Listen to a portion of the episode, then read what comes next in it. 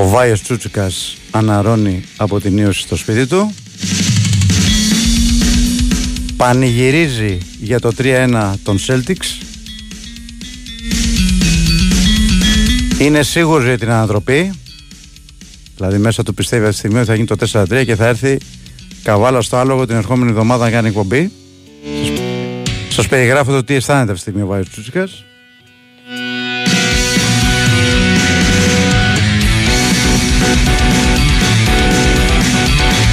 Και εμείς είμαστε εδώ να δούμε όλα τα θέματα της επικαιρότητας. Στη ρύθμιση των ήχων και την επιλογή της μουσικής, ο Νέακος Κυριαζόπουλος.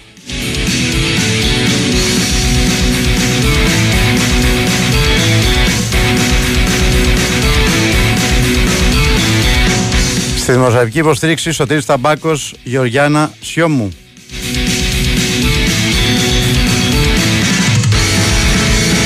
Στο μικρόφωνο Τάσου Νικολογιάννης.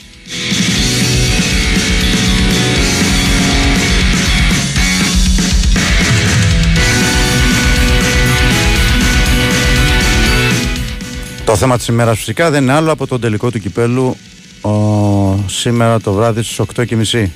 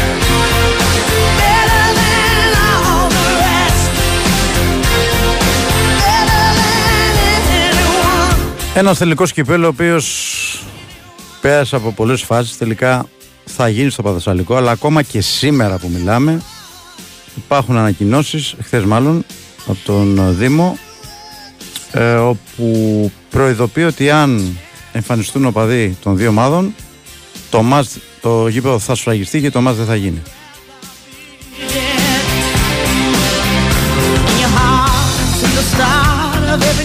Είναι απίστευτο 2023 και να μην μπορούμε καταρχάς να κάνουμε ένα τελικό κυπέλου με οπαδού και των δύο ομάδων. Είναι τρομερό. Εντάξει, θα πει κάποιος ότι οι οπαδοί έχουν δώσει δικαιώματα με τα επεισόδια που κάνουν. Συμφωνώ. Αλλά από εκεί και πέρα ε, είναι δουλειά των αρχών. Ε, Αυτούς που δημιουργούν τα επεισόδια να τους τιμωρούν και όχι όλους τους άλλους που δεν κάνουν επεισόδια και δεν μπορούν να πάνε στο γήπεδο να δουν την ομάδα τους και φυσικά τις ομάδες που έχουν ανάγκη την υποστήριξη των οπαδών τους.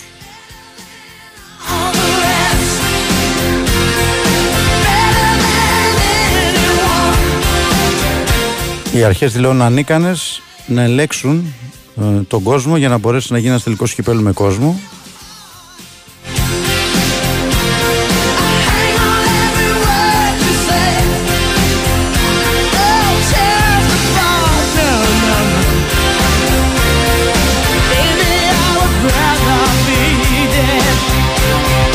Και έχουμε φτάσει στο σημείο να γίνεται ένας τελικός χωρίς κόσμο και ακόμα και για αυτό το τελικό χωρίς κόσμο υπάρχουν αμφιβολίες.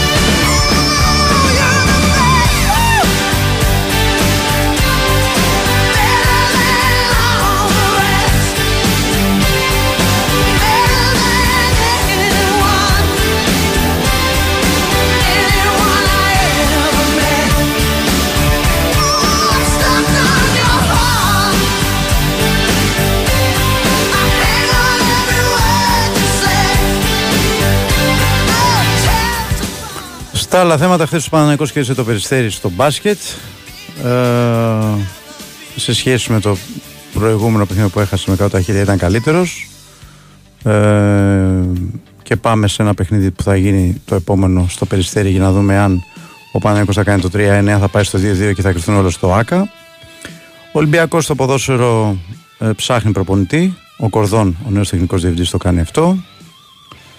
Ε, και στο εξωτερικό είχαμε την ε, νίκη της ε, Βαγιαδολίδ ε, χθες επί της Μπαρσελόνη η οποία πήρε το πρωτάθλημα και πλέον περιμένει να τελειώσει σεζόν χωρίς να σκίζεται και ιδιαίτερα στα παιχνίδια που δίνει.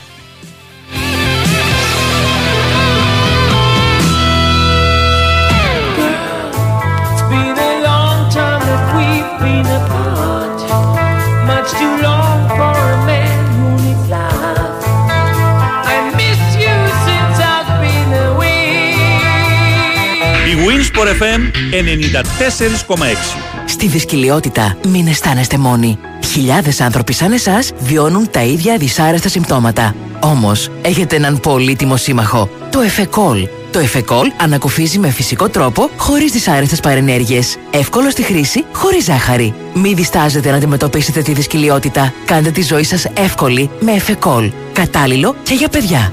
Εφεκόλ. Ιατροτεχνολογικό προϊόν CE0426. Ήξερες ότι τα κτίρια εμφανίζουν ως και 70% ενεργειακές απώλειες από τους τοίχου και την ταράτσα; Δώσε τώρα λύση με τα πιστοποιημένα συστήματα εξωτερικής θερμομόνωσης και θερμοϊγρομόνωσης της BioClima. Κρατάνε τη θερμοκρασία του σπιτιού σταθερή, μειώνουν την ενεργειακή κατανάλωση του κτηρίου, άρα και τα έξοδα. Η BioClima παρέχει έμπειρη τεχνική υποστήριξη και υπερκαλύπτει τις απαιτήσεις του προγράμματος Εξοικονομώ. Μη συμβιβαστή. BioClima με την εγγύηση της Craft Paints. Περισσότερες πληροφορίες στο bioklima.gr goalsuperheroes.com Θες να λαμβάνεις καθημερινά προγνωστικά για όλα τα μάτια του πλανήτη ζωντανά κατά τη διάρκεια των αγώνων με ποσοστά ευστοχίας πάνω από 80%. goalsuperheroes.com Ένωσε τη δυνάμεις σου με τους Goal Super Heroes. Η πρώτη εφαρμογή παγκοσμίως που παράγει προγνωστικά με τη χρήση τεχνητής νοημοσύνης. goalsuperheroes.com και γίνε ένας unbettable παίκτης. Ναι, γνωρίζω το καλοκαίρι σου καλύτερα από τον καθένα. Γιατί, γιατί το περιέχω. Σε κάθε εξαίσια καβουρδισμένο κρυσταλλικό κόκοντα Egberts που γίνεται ένα με το νερό όπως η άμμος με το κύμα. Στην πρώτη γουλιά καφέ, εκείνο το ηλιοβασίλεμα στο μισή που γέμισε τον ουρανό σου χρώματα και αρώματα καραμέλας. Στις νότες φουντουκιού ένα ζεστό νοχελικό απόγευμα που σε έκαναν να κλείσεις τα μάτια για να ακούσεις καλύτερα το τραγούδι των τσιτσικιών. Το ήξερες ότι ο Dow Egberts φραπές σου περιέχει καλοκαίρι; Dow Egberts με μοναδικές γεύσεις φουντούκι και καραμέλα. Ανακαλύψτε τη διαφορά. Για την τέλεια στεγάνωση ταράτσας θέλεις το αυθεντικό. Isoflex PU500 100% αυθεντικό πολυουρεθανικό. Για ταράτσες απόλυτα στεγανές ακόμα και στις πιο δύσκολες συνθήκες. Και με την ανώτατη ευρωπαϊκή πιστοποίηση για διάρκεια ζωής έως και 25 χρόνια. Isoflex PU500 η κορυφαία λύση στεγάνωσης ταρατσών από την Isomat. Δες τον με τη σανιδούλα του, ένας γλύκας είναι. Μία ώρα μέσα στη θάλασσα είναι. Φοράει την μπλούζα με UV προστασία που του πήρα στον Decathlon και είναι full προστατευμένος από τον ήλιο. Από 5 ευρώ μόνο την πήρα σε όλα τα χρώματα. Ζήσε το πιο δραστήριο καλοκαίρι στον Decathlon. Όλα τα αθλητικά είδη σε απίστευτες τιμές. Βρες μας στο Decathlon River West, Smart Park και Mare West στην Κόρινθο ή στο decathlon.com.gr. Η Winsport FM 94,6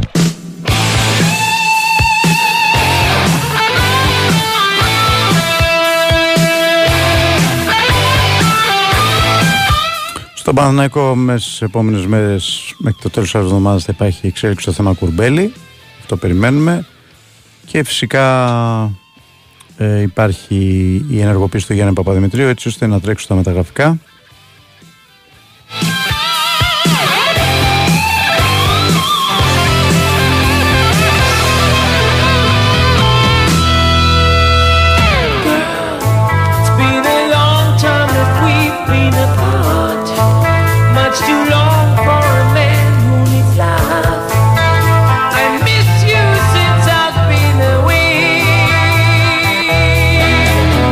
Σας έλεγα πριν για το τελικό που θα επιστρέψουμε για το για την ανακοίνωση του Δήμου Βόλου α, όπου προειδοποιεί ότι θα σφαγεί στο γήπεδο.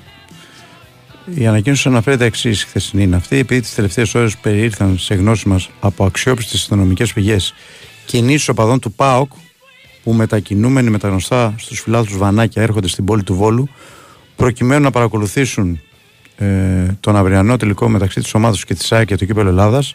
Αν και η ρητή συμφωνία ότι είναι ότι αυτό θα διεξαχθεί και κλεισμένο των θυρών, καλούμε τόσο τη δίκη της ΕΠΟ, δηλαδή τη διοργανώτρια, αλλά και τη δίκη των ΠΑΕ και την αστυνομία να παρέμβουν και να δώσουν λύση άμεση στο πρόβλημα που φαίνεται να προκαλείται.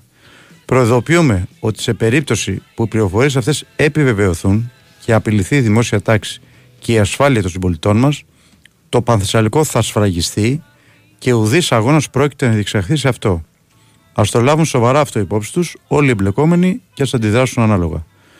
Δεν πρόκειται σε καμία περίπτωση να επιτρέψουμε ο Βόλος να γίνει πεδίο σύγκρουσης μεταξύ οπαδικών στρατών και όλοι ας το συνειδητοποιήσουν. Είναι ντροπή να μην μπορεί να γίνει σε μια φιλήσυχη και ειρηνική πόλη όπως ο Βόλος ένας αγώνας ποδοσφαίρου, γιορτή για το ποδόσφαιρο, ακόμα, ακόμα και αν είναι και κλεισμένο των θυρών.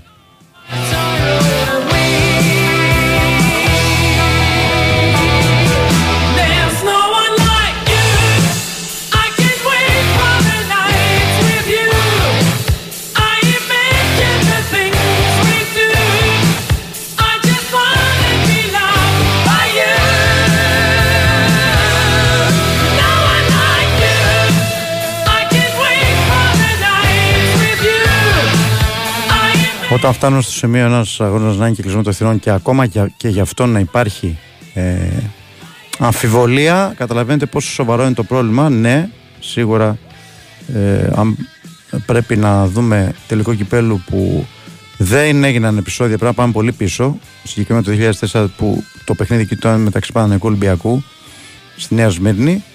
Επαναλαμβάνω όμως ότι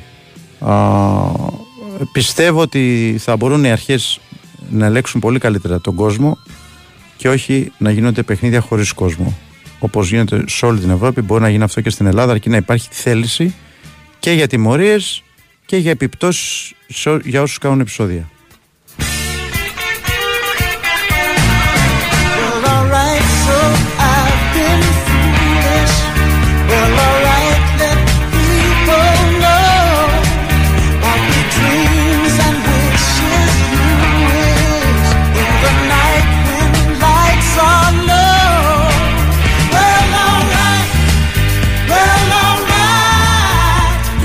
Πέντε παιχνίδια έχουν, ε, ε, τέσσερα παιχνίδια έχουν παίξει φέτος ΑΕΚ ΠΑΟΚ.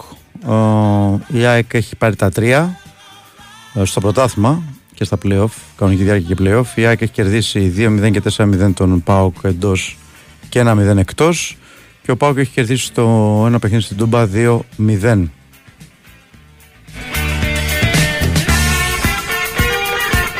Για έβδομη φορά στην ιστορία τους ε, θα βρεθούν αντιμέτωποι ΑΕΚ ΠΑΟΚ. Και τέταρτη στην τελευταία επταετία διαβάζω εδώ στο site ε, του Sport FM ε, από τις κατακτήσεις ε, μετρούν οι δύο ομάδες τις έξι προηγούμενες συναντήσεις τους. Με την ΑΕΚ να παίρνει το τίτλο της σεζόν 1938-39, 1977-78 και 1982-83 και τον ΠΑΟΚ να παίρνει τρεις τίτλους από το 2016 μέχρι το 2019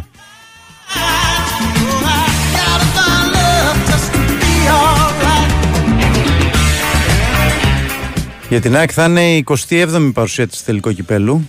Έχει κατακτήσει 15 φορές το κυπέλο και πιο πρόσφατα πριν από 7 χρόνια απέναντι στον Ολυμπιακό. Η ΑΕΚ έχει ένα πολύ μεγάλο κίνητρο σήμερα, το double. Ε, θα είναι το τρίτο double της ιστορίας της και το πρώτο μετά από 45 ολόκληρα χρόνια.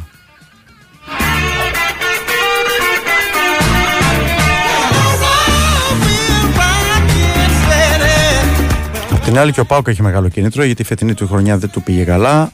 Έμεινε πίσω στη βαθμολογία. Εντάξει, έχει κάνει μια.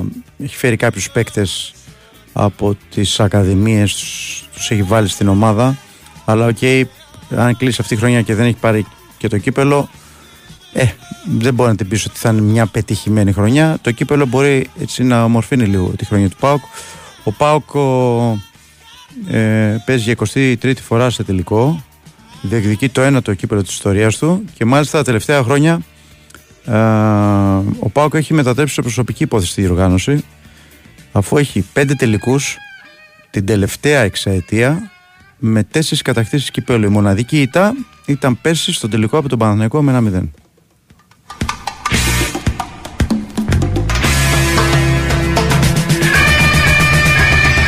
Υπάρχει και ένα άλλο μεγάλο κίνητρο για τον Πάουκ σήμερα, πέρα φυσικά από το κύπελο, είναι το γεγονός ότι αν ε, κατακτήσει το κύπελο θα πάρει ε, το καλό ευρωπαϊκό συστήριο που οδηγεί στο Europa League.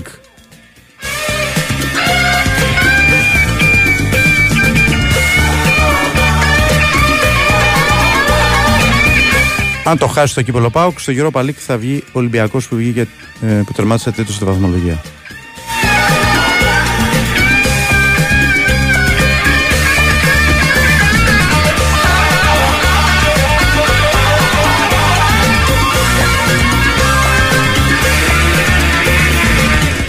Ε, προβλήματα. Η ΑΕΚ ε, εντάξει, μόνο τον Αράουχο δεν θα έχει. Όλοι οι άλλοι είναι στην ε, διάθεση του Αλμέιδα.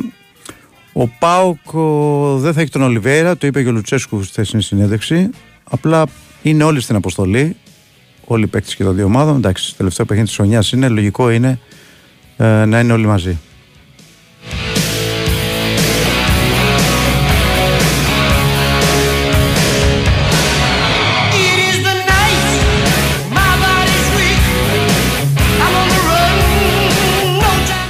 Διαιτής ήταν ο Μπριχ και φυσικά με βάση την αγωνιστική εικόνα των ομάδων το απόλυτο φαβορή είναι η ΑΕΚ.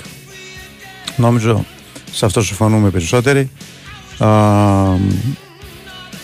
Ο ΠΑΟΚ ε, δεν έκλεισε τόσο καλά τη χρονιά.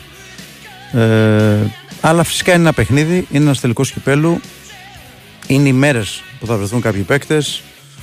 Ε, είναι ένα παιχνίδι και έξω. Δεν είναι να πεις ότι θα γίνει τώρα ένα παιχνίδι και ένα άλλο η Revans μετά από κάποια κάποιες μέρες οπότε όλα είναι πιθανά απλά η ΑΕΚ έχει ένα σοβαρό προβάδισμα λόγω της αγωνιστικής της ε, κατάστασης και φυσικά της ε, πολύ καλής ψυχολογίας που έχει από την κατάκτηση του πρωταθλήματος.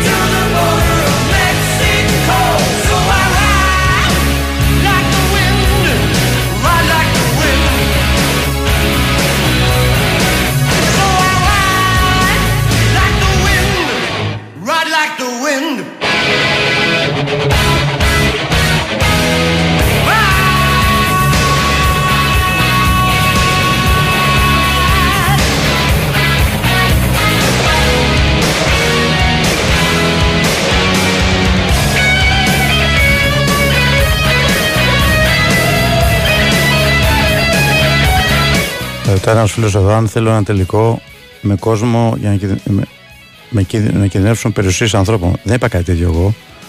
Εγώ είπα ότι θα πρέπει οι αρχές να καταλάβουν ότι δεν γίνεται επειδή γίνονται επεισόδια ε, να αποκλείεται ο κόσμος όλος και να γίνονται τα παιχνίδια και κλεισμό των θυρών.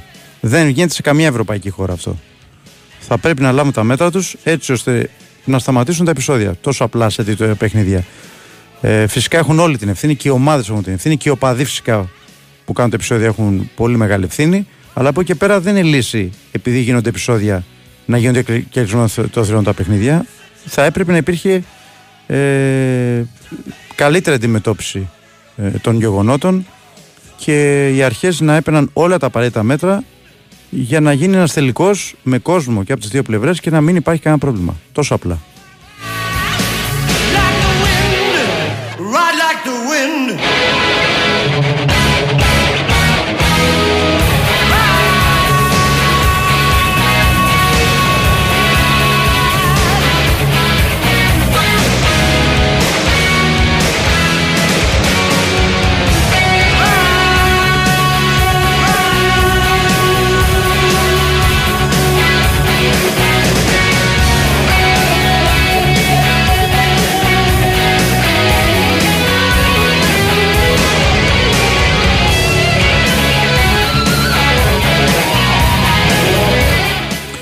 UEFA Finals Predictor.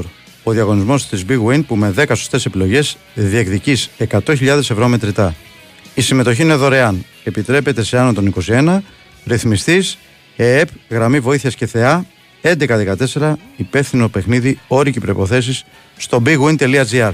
Πάμε σε ένα πολιτικό δελτίο και επιστρέφουμε ε, αρχίζοντας να, να αναλύουμε το τελικό και όλα τα άλλα ρεπορτάζ.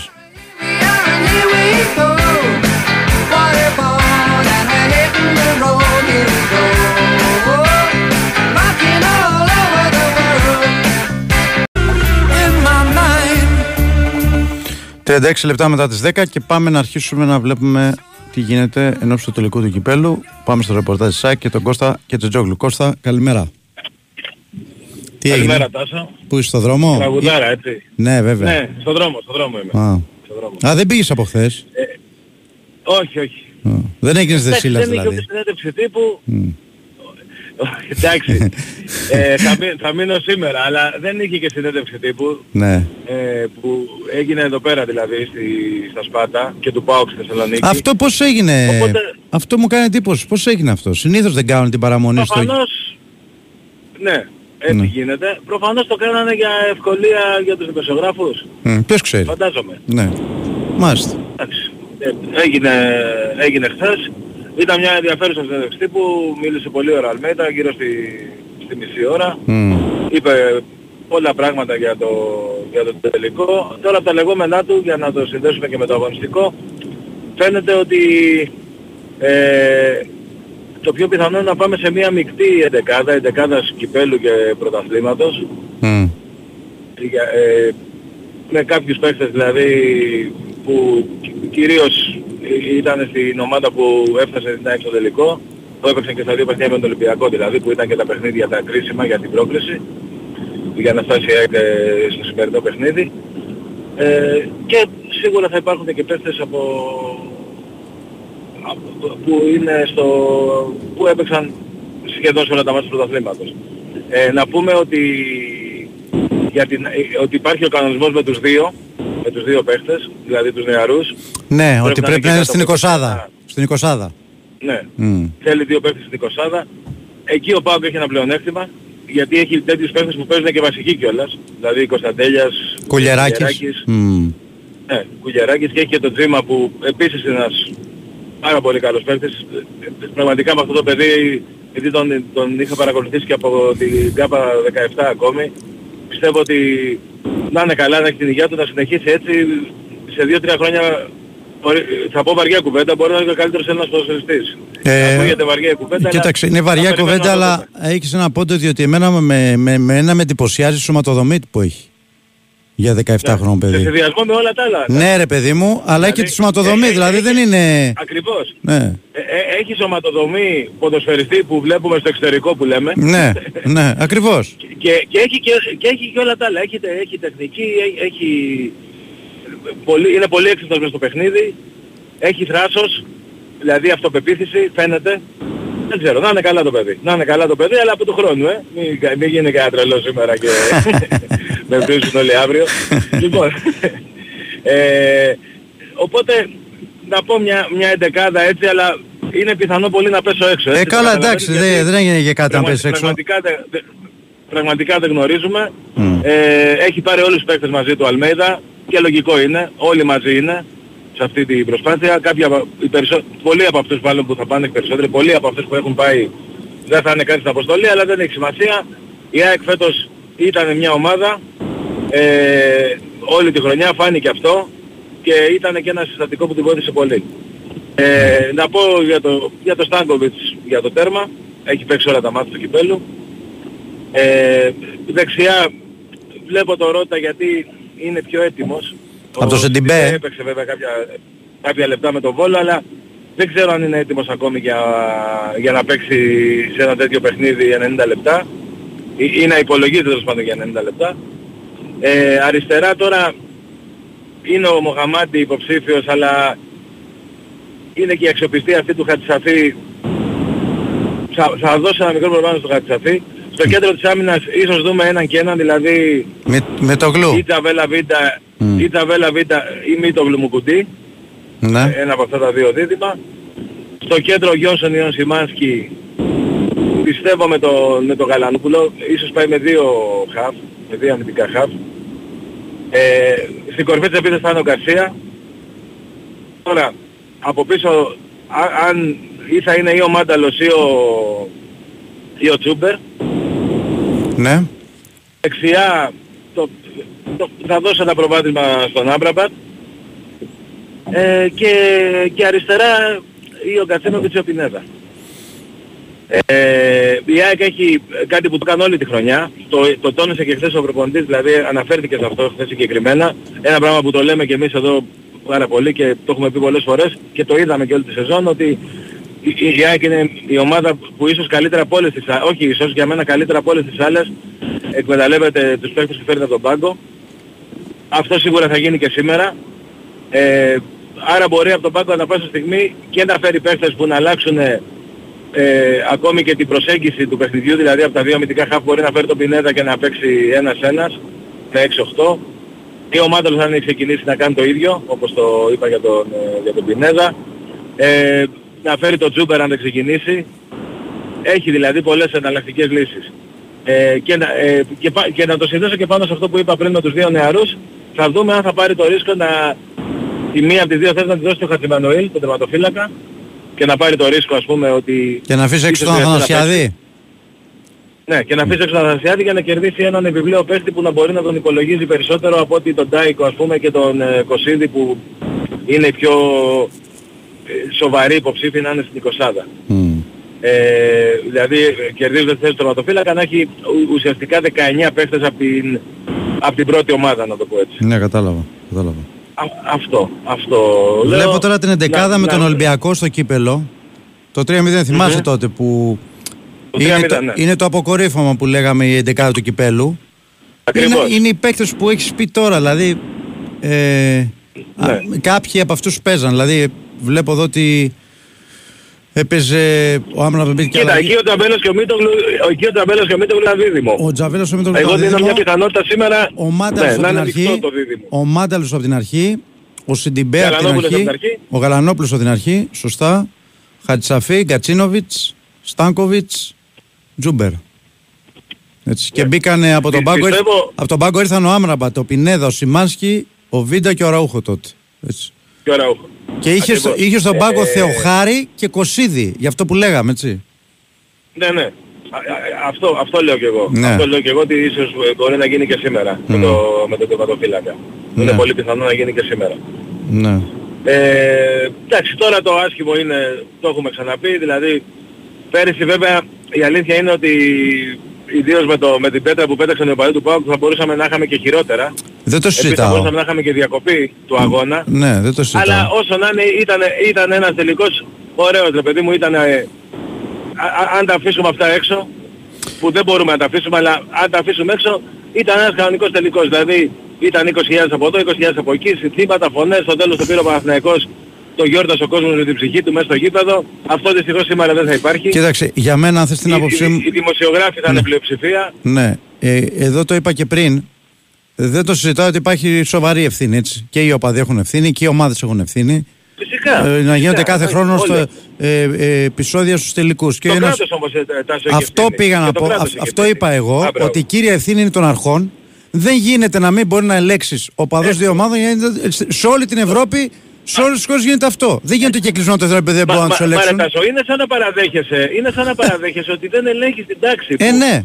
Ε, Είναι ναι. ανεπίτρεπτο σε μια χώρα της Ευρωπαϊκής Ένωσης, Αυτό λέω. σε μια ε, ε, χώρα ε, πρόοδου. Δηλαδή δεν, δεν είναι εδώ πέρα μια, μια χώρα που κυκλοφορεί ο κόσμος με τα όπλα έξω στους δρόμους ας πούμε. Ακριβώς. Ακριβώς. Ε, αν, αν είναι δυνατόν. Έτσι είναι. Ε, Να μην- ε, να μην αυτό μπορεί είπα να και γίνει εγώ. αυτό. Αυτό είπα και εγώ ότι έχουν οι, οι αρχές δηλώνουν αδυναμία να ελέξουν ένα παιχνίδι να γίνουν με οπαδούς το δύο ομάδων ένα τελικό κυπέλου και δεν έχει ξαναγίνει σε καμία άλλη χώρα αυτό. Τι πάει να πει γίνονται επεισόδια κάθε χρόνο το κάνω και κλεισμένον. Όχι. Θα ελέξει όπως πρέπει το γήπεδο, είσαι υπεύθυνος για την ασφάλεια του κόσμου και δεν θα γίνει τίποτα. Αυτό είναι το σωστό. Αλλιώς, αλλιώς ρε Τάσο να βάζουν το κλει- κλειδάριθμο και από τη μια πλευρά να είναι οι μεγάλες ομάδες που έχουν κόσμο και από την άλλη αυτές που δεν έχουν ε, επικίνδυνο κόσμο και να πηγαίνει ας πούμε τελικός ξέρω εγώ Παναθηναϊκός Τρίπολη κάθε Ναι. χρόνο ή ΑΕΚ Ιωνικός για να, Δηλαδή, αν είναι δυνατόν τώρα. Γιατί μου στείλε και, Να- ένα... να μην μπορεί να ελεγχθεί μου- αυτό το μου πράγμα. στείλε και ένας φίλος ένα μήνυμα και λέει δηλαδή μας λες ότι να κινδυνεύσουν οι περιουσίες των ανθρώπων απόψε. Όχι φυσικά, δεν λέω κάτι τέτοιο εγώ. Εγώ λέω ότι, και, ότι είναι απόλυτα υπεύθυνες οι αρχές ώστε να, να διατηρήσουν την τάξη και εντός και εκτός αγωνιστικού χώρου. Και όταν αυτό δεν γίνεται, έχουν πολύ μεγάλη ευθύνη. Φυσικά και έχουν ευθύνη αυτοί που κάνουν τα επεισόδια. Δεν το συζητάω και αυτό δεν το, δεν το βάζω καν στην κουβέντα. Έτσι. Και οι ομάδες που δεν κάνουν κάτι γι' αυτό. Αλλά την κύρια ευθύνη όμως την έχουν οι αρχές. Δεν πάμε ε, να λέμε επειδή γίνονται Δηλαδή και επεισόδια, πέρυσι- κάνω μας και κλεισμό των θυρών.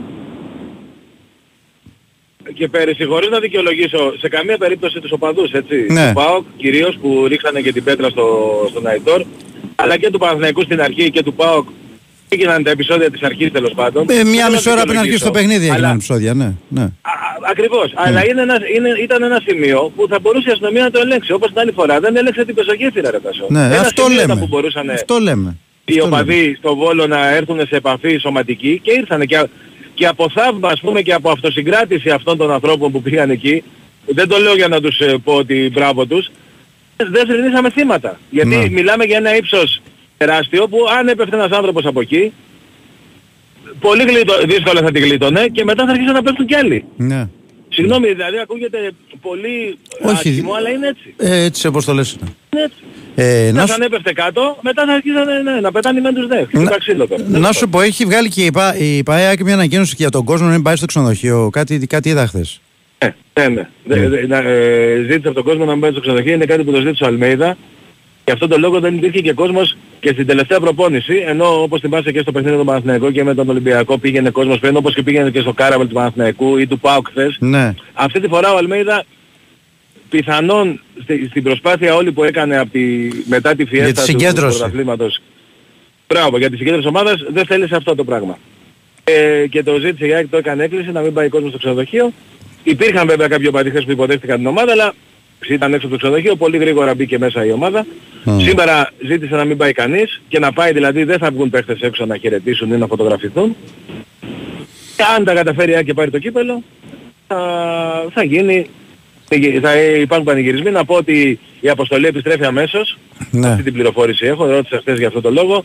Ε, επιστρέφει αμέσως στην Αθήνα, οπότε αναμένεται α- αργά, ε, προχωρημένα μετά τα μεσάνυχτα θα φτάσει. Αλλά πιστεύω αν τα καταφέρει η ΑΕΚ θα υπάρχει κόσμος και εκείνη την ώρα. Μετά οι παίκτες ε, τους είπε ο Αλμέιδα ότι μετά τη λήξη του αγώνα είναι ελεύθεροι. Φεύγουν δηλαδή όλοι. Οι διευθυντές βέβαια έχουν υποχρεώσεις, ε, είναι άλλο θέμα αυτό. Έχουν Αλλά απ' 16, την ΑΕΚ, ούτε 16 απ' την- Ιουνίου ου- παιχνίδια. ναι. έχουν. Ναι. Ακριβώς. Ούτε με την ομάδα έχουν κάποια υποχρέωση άλλη, δηλαδή κάτι να γίνει, ξέρεις, για χορηγούς ή κάτι τέτοιο. Είναι ελεύθερη από αύριο. να Η κάνουν ΑΕΚ διακοπές. μπαίνει στα ευρωπαϊκά παιχνίδια 8 Αυγούστου, έτσι. Άρα, Μπε- Ναι. άρα έχει τη δυνατότητα να 7 ή 8 ξεκινήσει, Αυγούστου. να ξεκινήσει την ε, προετοιμασία της τέλος Ιουνίου. Ναι, ναι. Α- αύριο πιστεύω θα τα μάθουμε κι αυτά. Ναι. Ναι, να τα πούμε. Πότε θα ξεκινήσει. Αν αύριο, αν όχι αύριο, σίγουρα μεθαύριο. Ναι. Ε, στην Ολλανδία από ό,τι γνωρίζω θα είναι πάλι προετοιμασία. Ναι. Το, το πιθανότερο. Μετά είναι αυτό που είπες, τα προβληματικά. Επίσης, δεν το συζητήσαμε. Ε, υπ- Υπάρχει μια ανακοίνωση Ναι. του Δήμου Βόλου, την είπα στην αρχή, που λέει ότι θα σφραγιστεί το γήπεδο αν ο παδί των δύο ομάδων πάνε στο, στο Βόλο και δημιουργήσουν Ναι. φασαρίες. Αυτό είναι Πάνω, άλλο. πάνω σε αυτό να πω ότι η Ορίζα έβγαλε και μια ανακοίνωση χθες, συγγνώμη που σε διακρώ, Ναι. ε, που λέει, που λέει για την ομάδα, για το κύπελο, ξέρεις φέρτε μας το κύπελο κτλ. Και μέσα λέει ότι δεν θα πάει κανείς στο Βόλο και όλοι θα δουν το παιχνίδι εδώ στην Αθήνα. Οπότε ευχόμαστε να είναι έτσι τα πράγματα και να μην έχουμε τίποτα εκτός γηπέδου θέματα που τα βλάψουν και την πόλη σε αυτό που λέει ο Δήμος. Ο, ο Μπέος δηλαδή. Δηλαδή, φαντάσου τώρα γίνεται και Και κλεισμό. να το- κυλήσουμε όλα ήρεμα. Να πούμε ότι είναι, ε, επειδή είχαμε συνηθίσει σε άλλους τελικούς και κλεισμένων, ε, και η ΑΕΚ δυστυχώς έχει παίξει πολλούς, έχει παίξει τρεις, ε, σήμερα θα είναι περίπου όπως ήταν ο τελικός με τον Ολυμπιακό επί COVID. Ε, δηλαδή είναι πάρα πολύ αυστηρά τα πράγματα, οι προσκλήσεις είναι ελάχιστες και οι διαπιστεύσεις. Ε, είναι 20 σε κάθε ομάδα και η ΕΠΟ πήρε μόνο 20, δηλαδή οι πρόεδροι των ΕΠΣ δεν θα είναι σήμερα στη, στο τελικό. Ναι. Ε, δεν θα είναι ομοσπονδιακοί προπονητές, δεν θα είναι δηλαδή που ήταν άλλες φορές. Ε, Είναι μέτρα που επέβαλε ο Δήμος Βόλου και επειδή υπήρχε η ανάγκη να γίνει ο τελικός εκεί, ε, τα δέχτηκαν όλα Οπότε είναι και πάρα πολύ, λίγος, ε, πάρα πολύ λίγοι οι καλεσμένοι ας πούμε των ομάδων ή της ΕΠΟ για το μάτς. Μάλιστα. Και είναι και δημοσιογράφοι και, και εκεί υπήρχε ε, περιορισμός μεγάλος στις διαπιστεύσεις ε, και μάλιστα στις διαπιστεύσεις έλεξε και η αστυνομία. Για τυχόν ξέρεις μήπως Μάλιστα. μέσα στις διαπιστεύσεις των, των δημοσιογράφων υπήρχαν και οπαδοί ας πούμε. Μάλιστα. Αυτά. Έγινε Κωστή. Καλό ταξίδι. Έγινε Τάσο, μου σε ευχαριστώ. Γεια ευχαριστώ χαρά. πάρα πολύ. Γεια χαρά. Η Winsport FM 94,6. Είδες ματσάρα χτες, σας πήραμε με γκολ στο 92. Αυτά μου λες και θα πάρω τα βουνά. Α στο πάνω μου. Έχω εγώ τυχερά βουνά να πάρουμε. Αυτά του Μον Παρνές. Για πες, τι παίζει τώρα στο Μοπαρνές. Ένα βουνό από μετρητά. Ένα βουνό από δώρα κορυφή. Ένα βουνό διασκέδασης. Και ένα βουνό από jackpots. Και έχει κι άλλα. Με τόσα πολλά δώρα στο Regency Casino Mon Parnes και εσύ θα πάρεις τα βουνά. Κληρώσεις μετρητών έως 550.000 ευρώ συνολικά το μήνα. Κληρώσεις αυτοκινήτων και σούπερ διασκέδαση σε περιμένουν να τα ανακαλύψεις. Regency Casino Mon Parnes. Το βουνό που τα έχει όλα. Λαχνή συμμετοχής με την είσοδο στο καζίνο. Αρμόδιος ρυθμιστής ΕΕΠ. Η είσοδος επιτρέπεται μόνο σε άτομα άνω των 21 ετών. Η συχνή συμμετοχή στα παίχνια εκθέτει τους συμμετέχοντες στο κίνδυνο του εθισμού και στην απώλεια περιουσίας. Γραμμή επικοινωνίας και ΘΑ 210 9215 776. Παίξτε υπεύθυνα. Η Winsport FM 94,6.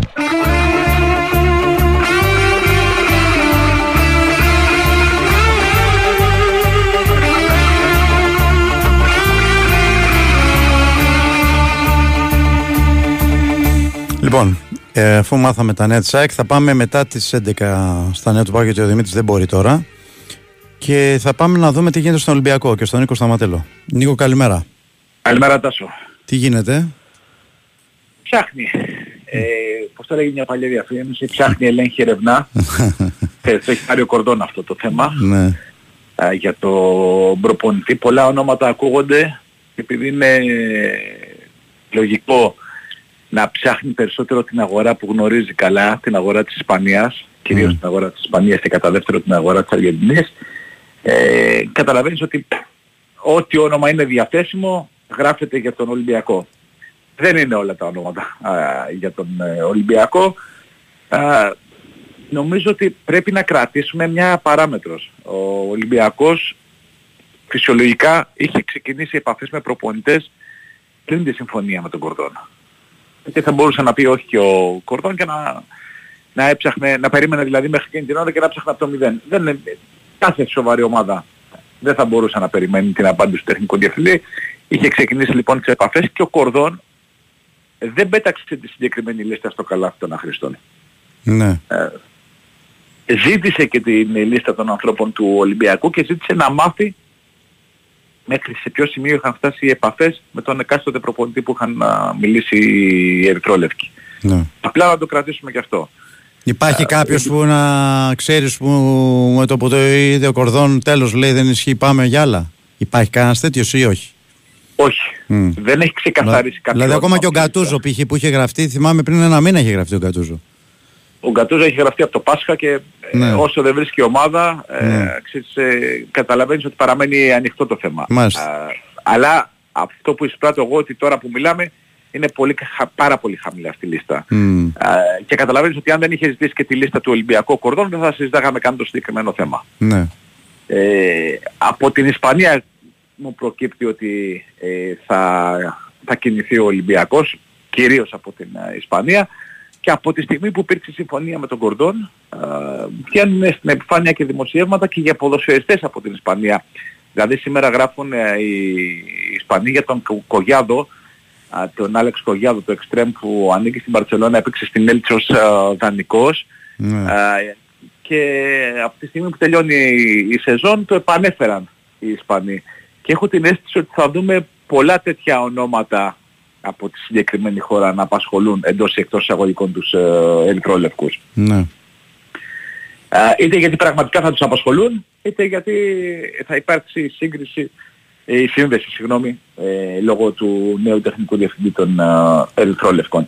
Ε, δεν νομίζω ότι θα τραβήξει μακριά η βαλίτσα για τον προπονητή. Μην ξεχνάμε άλλωστε ότι και στον Ολυμπιακό ε, αύριο παρουσιάζονται διαρκείας. Μμ. Σήμερα υπάρχει τελικός κυπέλου Ελλάδος. Ένα-ένα δηλαδή τα βήματα που θα ξέρουν περισσότερες Που λεπτομέρειες. θα για τη παίξουν, σε νέα ποια σεζόν. διοργάνωση θα παίξουν; Αυτό λες. Ακριβώς. Ακριβώς. Αν θα Σε ποια παίξουν διοργάνωση Europa θα ή παίξουν. Conference. Ναι. Να θυμίσουμε Γιατί- εδώ να το ξαναπούμε, γιατί μπορεί κάποιοι να μην ξέρουν ή κάποιοι τώρα να. Ότι αν κερδίσει ο Πάοκ, παίζει ο Πάοκ Europa League. Αν χάσει ο Πάοκ και το πάρει η ΑΕΚ, παίζει ο Ολυμπιακός Europa League. Έτσι δεν είναι; Ακριβώς. Και πρόσεξε. Δεν είναι μόνο η διαφορά στις διοργανώσεις. Μμ. Ε, όποιος παίξει Europa παίζει στον τρίτο προκριματικό με ένα αστερίσκο να περάσει ακόμα και στα play-off Μμ. που σημαίνει ότι έχει περισσότερο χρόνο μπροστά του να, φτιάξει, να αρχίσουν υποχρεώσεις και να φτιάξει την ομάδα που θέλει. Αν δεν περάσει, παίζει στο, αν όποιος είναι στο conference, παίζει στο δεύτερο προκριματικό και εκεί δεν έχει, είναι νοκάουτ τα παιχνίδια. Δηλαδή δεν έχει έχασα εδώ και πάω στην επόμενη διοργάνωση. Εκεί φεύγεις. Αντίο, χαιρετά. Είναι, ναι. Ακριβώς. Όλα αυτά παίζουν τον ρόλο τους. Όχι για τον Ολυμπιακό. Ο Ολυμπιακός την ομάδα που θέλει να φτιάξει θα τη φτιάξει. Αλλά ένας προπονητής τώρα κακά τα ψέματα. Ναι. Ε, αλλιώς θα μπει, ξέρω εγώ, τον τρίτο προκριματικό του Europa League ή τα play-off του Europa League και στη συνέχεια το ελληνικό πρωτάθλημα, από το conference και το ελληνικό πρωτάθλημα, γιατί κακά τα ψέματα το πρωτάθλημά μας δεν νομίζω ότι μπορεί να συγκινήσει πολλούς προπονητές. Ε, έχουμε κάποια ερωτήματα για σένα. Να στα Ακούω. θέσω. Μου λέει ένα φίλο να Ναι. σε ρωτήσω πώς γίνεται να έρθει τεχνικός διευθυντής και να ακούγονται οι ίδιοι προπονητές ακόμα; Δεν ακούγονται οι ίδιοι προπονητές ακόμα. Μμ. Όχι. Απλά είπα, είπα ότι ο ίδιος τεχνικός, ο τεχνικός διευθυντής Ναι. δεν πέταξε στα σκουπίδια τη λίστα των προπονητών μα- με τους οποίους είχε μιλήσει ο Ολυμπιακός πριν συμφωνήσουν οι δύο πλευρές. Μάλιστα. Ήδη έχουν ακουστεί άλλα ονόματα από αυτά που ακούγονταν. Δηλαδή για παράδειγμα ο Ολυμπιακός είχε τον Γκατούζο, Ναι. είχε τον Κρέσπο, είχε τον, ε, τον Ρεμπρόφ. Ο Ρεμπρόφ εντάξει πήγε στην Ουκρανία, ο Ναι. Κρέσπο είναι χαμηλά στη λίστα, ο Γκατούζο είναι ακόμα πιο χαμηλά στη λίστα του Κορδόν. Ναι. Ε, αν παίζει σοβαρά του Ιρα... Ιραόλα. Ναι, είναι και αυτός ένας ε, μέσα στους προπονητές που εξετάζει ο Κορδόν, που είναι στη λίστα του. Ναι. Και ρωτάνε αν ξέρεις αν έφυγε για αγωνιστικούς λόγους από την Πέτη στο Γενάριο Κορδόν. Για αγωνιστικούς λόγους, Με ρωτάνε. Ο Κορδόν έφυγε το Όχι, Γενάριο ε, την Πέτη για αγωνιστικούς λόγους. Ένας φίλος. όχι αυτό. Οι, οι αγωνιστικοί λόγοι αφορούν προπονητή, αφορούν παίκτες. Μμ. Τεχνικός ε, διευθυντής έχει, έχει άλλα πράγματα Μμ. Να, να ασχοληθεί για να, για να του χρεώσει αγωνιστικούς λόγους. Αυτό θέλω να πω. Μάλιστα. Αυτά. Και περιμένουμε. Ε, σου λέω η αίσθηση μου είναι ότι δεν θα τραβήξει πολύ το, Ολυμπιακό, το θέμα του προπονητή. Δεν μπορεί να τραβήξει πολύ. Ναι. Για ευνόητους λόγους. Ακόμα και αν ο Ολυμπιακός ε, πάει στον τρίτο προκριματικό του Europa, ακόμα και στα play-off να πάει δεν θα τραβήξει πολύ. Έχω Γιατί και, έχει δουλειά έχω, μπροστά του. έχω και άλλα ερωτήματα εδώ συνέχεια. Πυροβολάνε. Θα, τε- θα, Ό,τι αλλάξει, θέλεις. θα, θα, θα αλλάξει εταιρεία ένδυσης στους Ολυμπιακός. Αυτό ξέρω. Δεν είναι 100% σίγουρο, 99,9. Αφήνω το 0,1. Ε, και αν με αφορμή την τιμωρία του τι είναι στην Μπρέτφορντ, αυτό σημαίνει πως ξεχνάμε τον Κανός. Αν Ένας φίλος δεν λέγεται. κατάλαβα. Με αφορμή την τιμωρία στην Μπρέτφορντ του Τίνεϊ, αν σημαίνει πως ο Ολυμπιακός ξεχνάει τον Κανός; Όχι, δεν ξεχνάμε τίποτα α, για τον α, Κανός, ε, γιατί και ο ίδιος ε, προσπαθεί από την πλευρά του να πει δεν θέλει να συνεχίσει την Brentford. Αυτό έχω εισπράξει από το συγκεκριμένο ποδοσφαιριστή. Οπότε δεν ξεχνάμε τίποτα για τον Κανός. Και Μάλιστα. αυτό είναι ένα θέμα που θα ξέρουμε σύντομα. Θα, Ωραία. πώς τα που πηγαίνει. Εντάξει Νικό, Αυτά. έγινε. Καλημέρα. Τα λέμε για χαρά.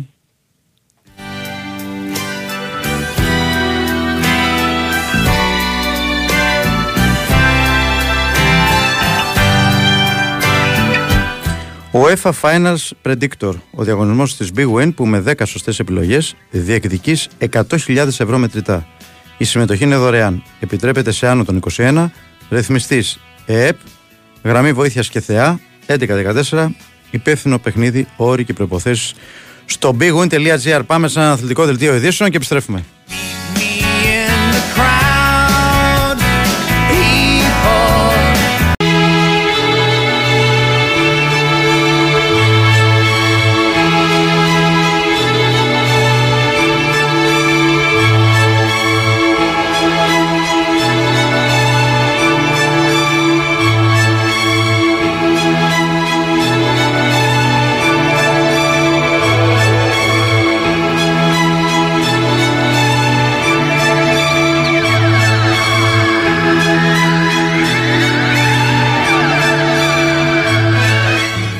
Έξι λεπτά μετά τις 11, το πρεσάρισμα συνεχίζεται.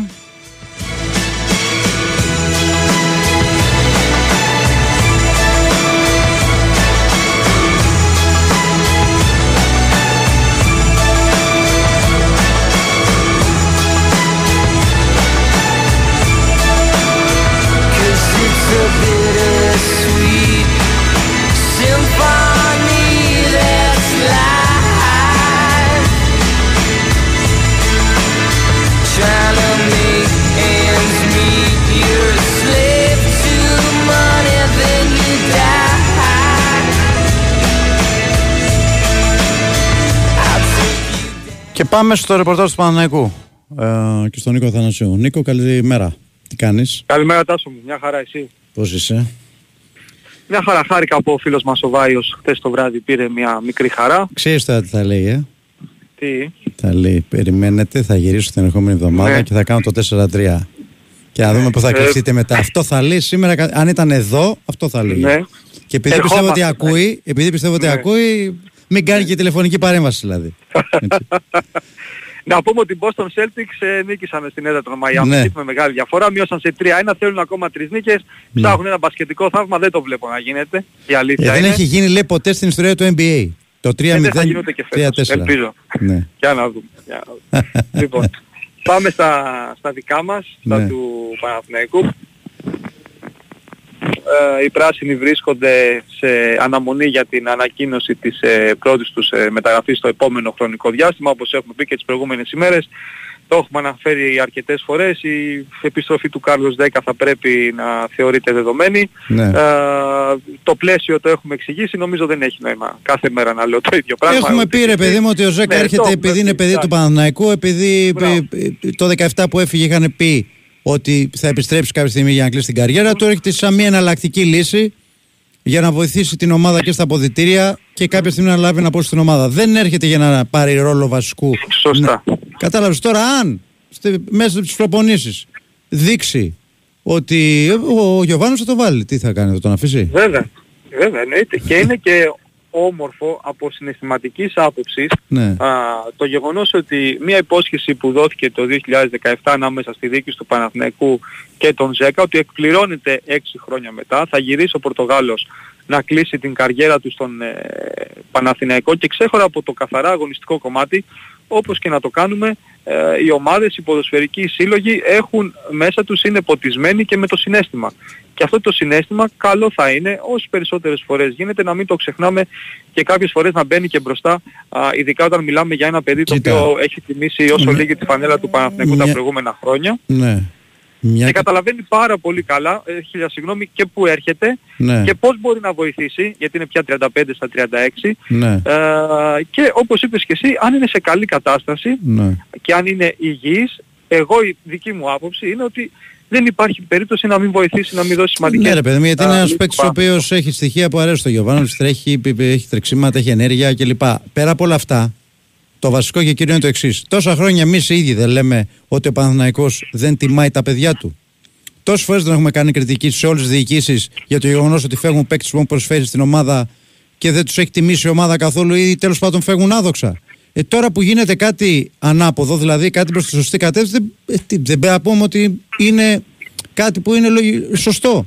Αυτό, αυτό απλά. Ναι, ναι, βέβαια, βέβαια, βέβαια. Εννοείται.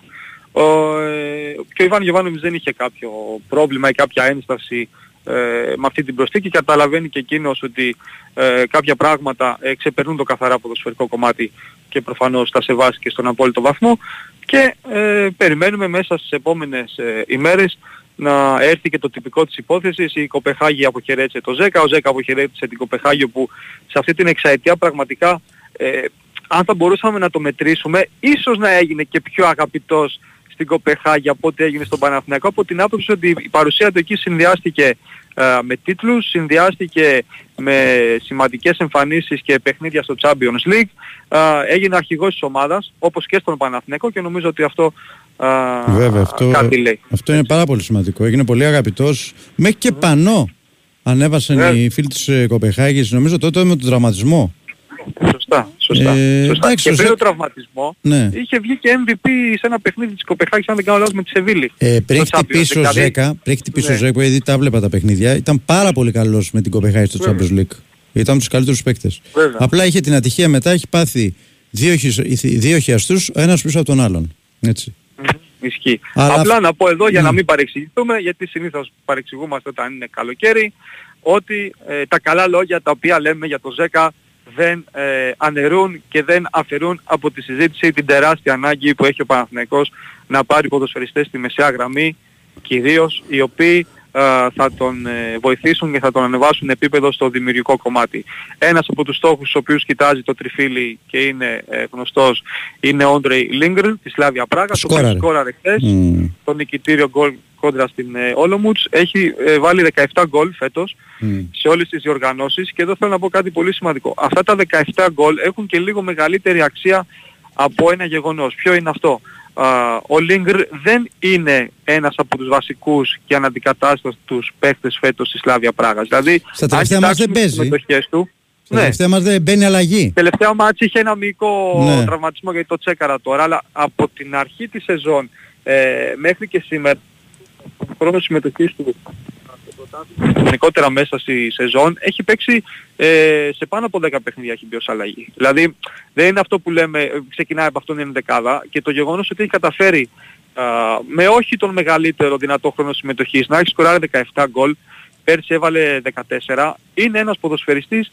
ο οποίος όπου και αν τον βάλεις στις θέσεις πίσω από τον επιθετικό ξέρεις ότι μπορεί να σου κάνει τον γκολ, έχει το εύκολο γκολ, έχει πολύ καλές εκτελέσεις είτε με το αριστερό είτε με το δεξί είτε με το κεφάλι όπως σκόραρε για παράδειγμα Εχθές χθες. ήταν πολύ ωραίο το γκολ που έβαλε.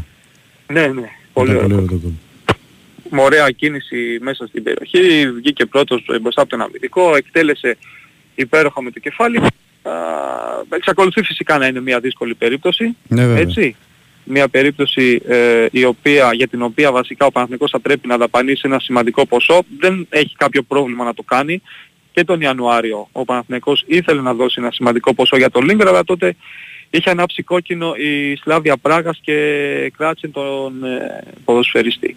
Έχει γενέθλια σήμερα ο Κρίσιαν Γκάνια, Μάλιστα. γίνεται, γίνεται 31, να το ευχηθούμε χρόνια πολλά και πάνω απ' όλα να ευχηθούμε στο παιδί α, να καταφέρει να επιστρέψει σύντομα δυνατός και έτοιμος για να διεκδικήσει πράγματα μέσα από το ποδόσφαιρό του. Αντιμετωπίζει τους τελευταίους μήνες πόσο διάστημα είναι, 6 μήνες. Ε, δεν είναι ε, από το Νοέμβριο. Ναι, από το Δεκέμβριο. Ναι, Δεκέμβριο. Κοίτα, α, Ναι. Νοέμβριο-Δεκέμβριο, ναι, από τότε που ήμασταν στην Κύπρο Ναι, ναι, ναι, ναι. ναι. ένα εξάμεινο. Αντιμετωπίζει αυτές τις επιπλοκές στην καρδιά από τον κορονοϊό.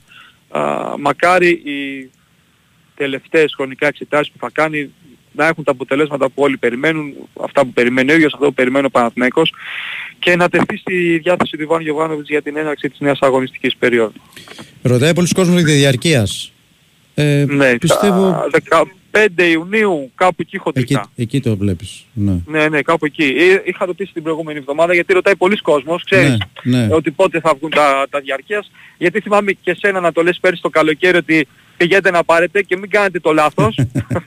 Νομίζω το κατάλαβαν όλοι. Ναι. η Ε, σεζόν φέτος που υπάρχει πέρασε. και το δέλεαρ του προκριματικών του Champions League. Να ναι. πούμε επίσης γι' αυτό, επειδή ρωτάει ο κόσμος, στη λεωφόρο θα παίξει ο Παναναϊκός. Τουλάχιστον αυτό, αυτή η προσπάθεια γίνεται, δεν νομίζω να έχουμε θέμα εκεί. Έτσι Τα ξέρω. προκριματικά, ναι, Ναι. δεν νομίζω να αλλάξει. Ναι. Κάτι βέβαια πρέπει να γίνουν κάποια βελτιωτικά έργα Εννοείται, και εννοείται. κάποια βελτίωση του, του χώρου.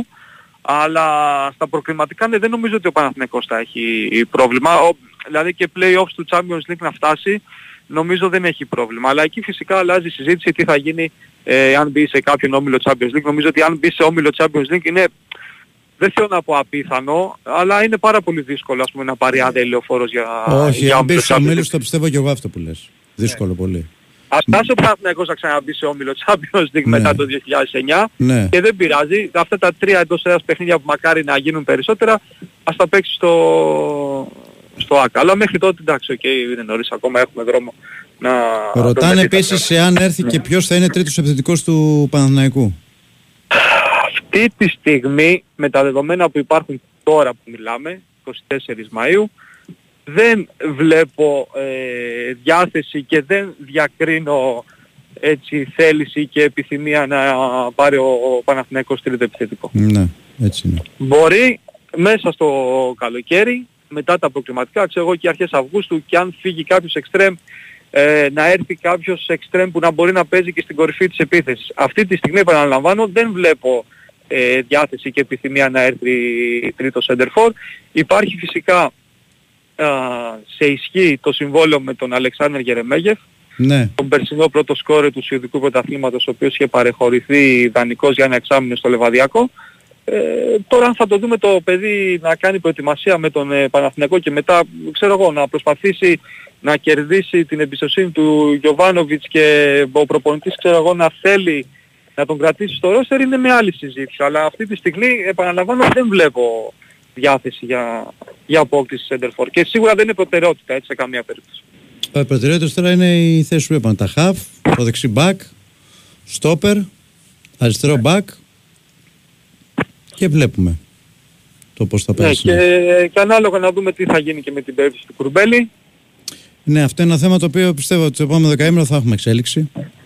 Μμμ. Απλά είναι πολύ σημαντική αυτή η παράμετρος όσον αφορά και τον υπόλοιπο μεταγραφικό σχεδιασμό γιατί καταλαβαίνουμε όλοι ότι αν ο Κουρμπέλης ε, αποχωρήσει εκεί δεδομένο ο Παναθηναϊκός πρέπει να πάρει έναν παίχτη στο, στο 6.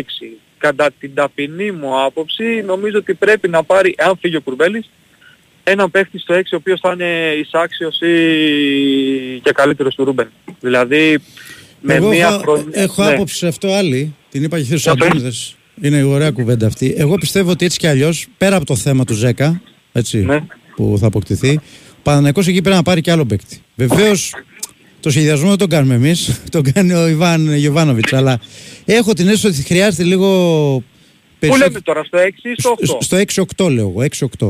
Ναι. Πέρα από το 8-10 ρε παιδί μου, που λέμε λίγκ Ναι. τώρα ή όποιος έρθει και στη θέση του, και Ναι. πέρα από το 10 πιστεύω ότι χρειάζεται άλλος ένας παίκτης εγώ. Ναι. Να δώσ- Εγώ να στο, κάνω, να στο κάνω λίγο διαφορετικό. Ναι. Ε, θα ήθελα ε, εκτός από έναν 8-10 να πάρει, και ο, να πάρει ο Παναθηναϊκός και ένα βαρβάτο 8. 6-8 Καταλαβαίνεις. δηλαδή. Μπορεί να παίξει και 6 το 8 που λες.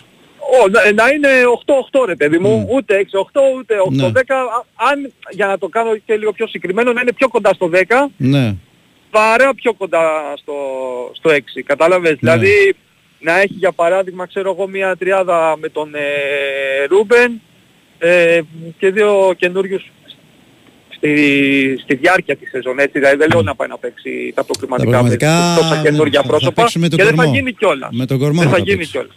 Ναι, ναι, δεν θα γίνει κιόλας. Απλά θεωρώ ε, πιθανό να κινηθεί ο Παναθηναϊκός και για ένα οχτάρι. Ναι. Μέσα στη διάρκεια του καλοκαιριού. Μπορεί να Ανεξάρτητα γίνει με αυτό, το μπορεί τι να θα γίνει. ναι, Για τον ανεξάρτητα με το τι θα γίνει με τον Κουρμπέλη. Για τον Αλεξανδρόπουλο που ρωτάνε δεν υπάρχει θέμα. Έτσι. Ναι.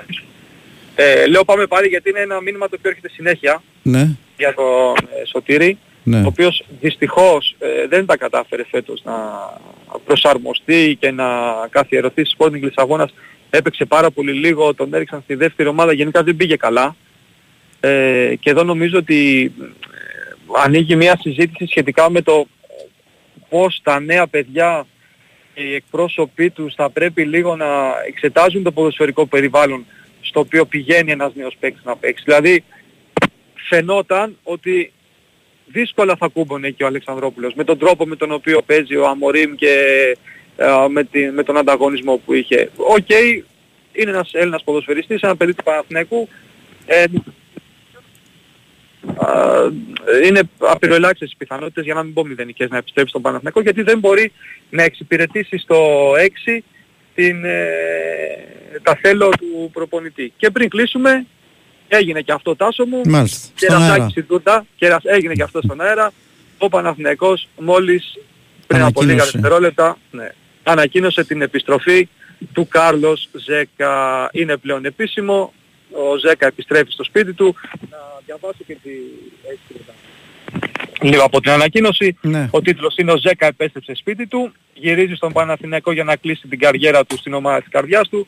Αναφέρεται στην επίσημη ε, ιστοσελίδα της ΠαΕ Παναθηναϊκός, η οποία τονίζει ότι 2.095 ημέρες πίσω ήταν η ανακοίνωση α, που ο Παναθηναϊκός παραχωρούσε τον ε, Ζέκα στην Κοπεχάγη και έξι χρόνια μετά ο Έλληνας πλέον διεθνής μέσος επιστρέφει στον Παναθηναϊκό και γίνεται η πρώτη α, μεταγραφή του τριφυλιού στη τρέχουσα μεταγραφική Μάλιστα τότε η η ανακοίνωση της ΠΑΕ κατέληγε ως εξής, ο, δε- ο δεσμός Παναθηναϊκού και Ζέκα δεν σπάει έτσι.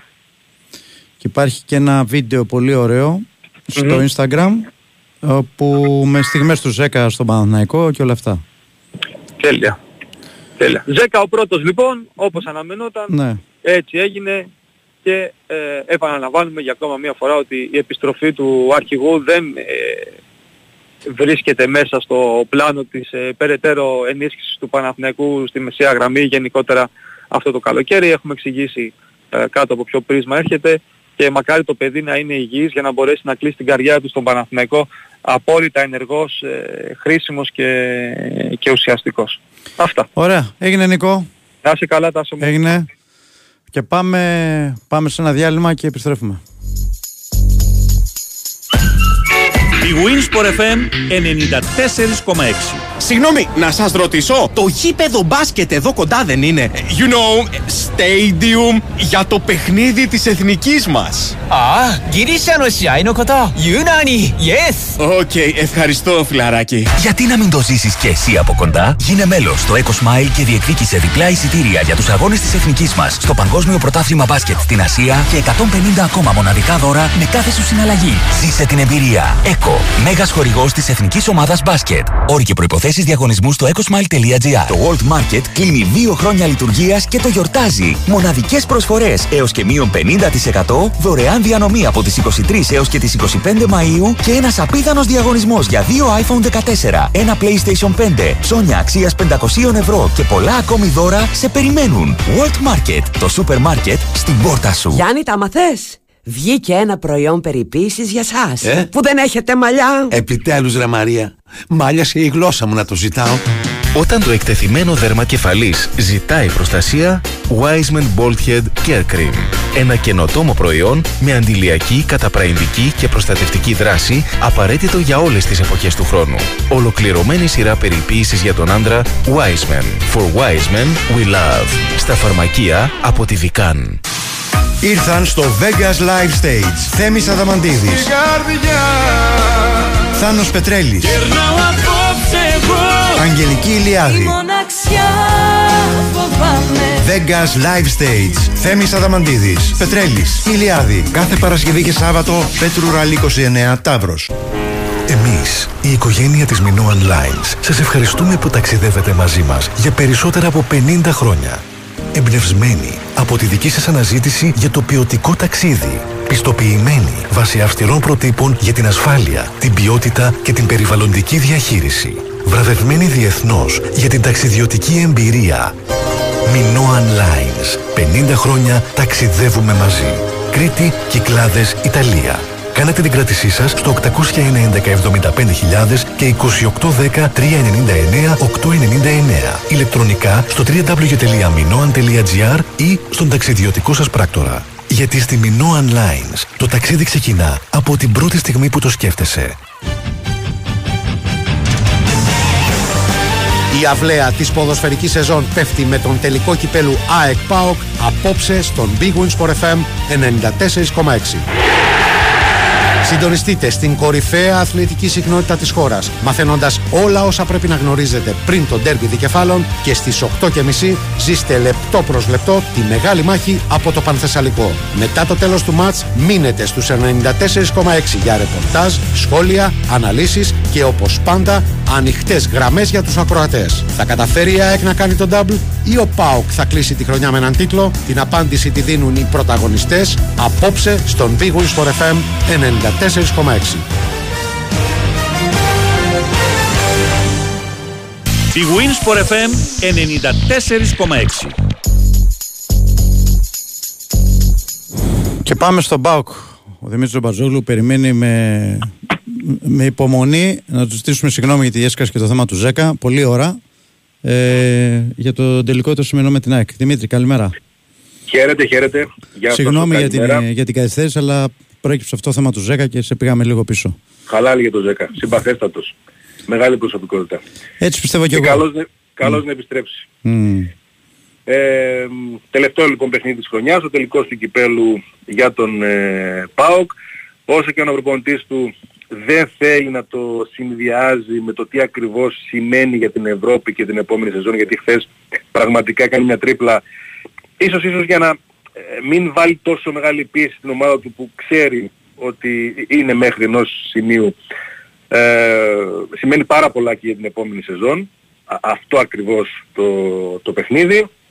Ε, ο ΠΑΟΚ που ε, τελείωσε την προετοιμασία του με τον Λουτσέσκου να ανακοινώνει την απουσία του Ολιβέηρα έστω και αν δεν ανακοίνωσε αποστολή ε, χθες. Πάντως το Πορτογάλο αποφάσισε να μην τον περιμένει, δεν υπήρχε λόγος, ε, πονούσε. Ο Πορτογάλος έχει τελειώσει ε, από τον ΠΑΟΚ, νομίζω ότι έρχεται μαζεύει και τα πράγματα του αναχωρεί από τη Θεσσαλονίκη τις επόμενες ε, δύο ημέρες.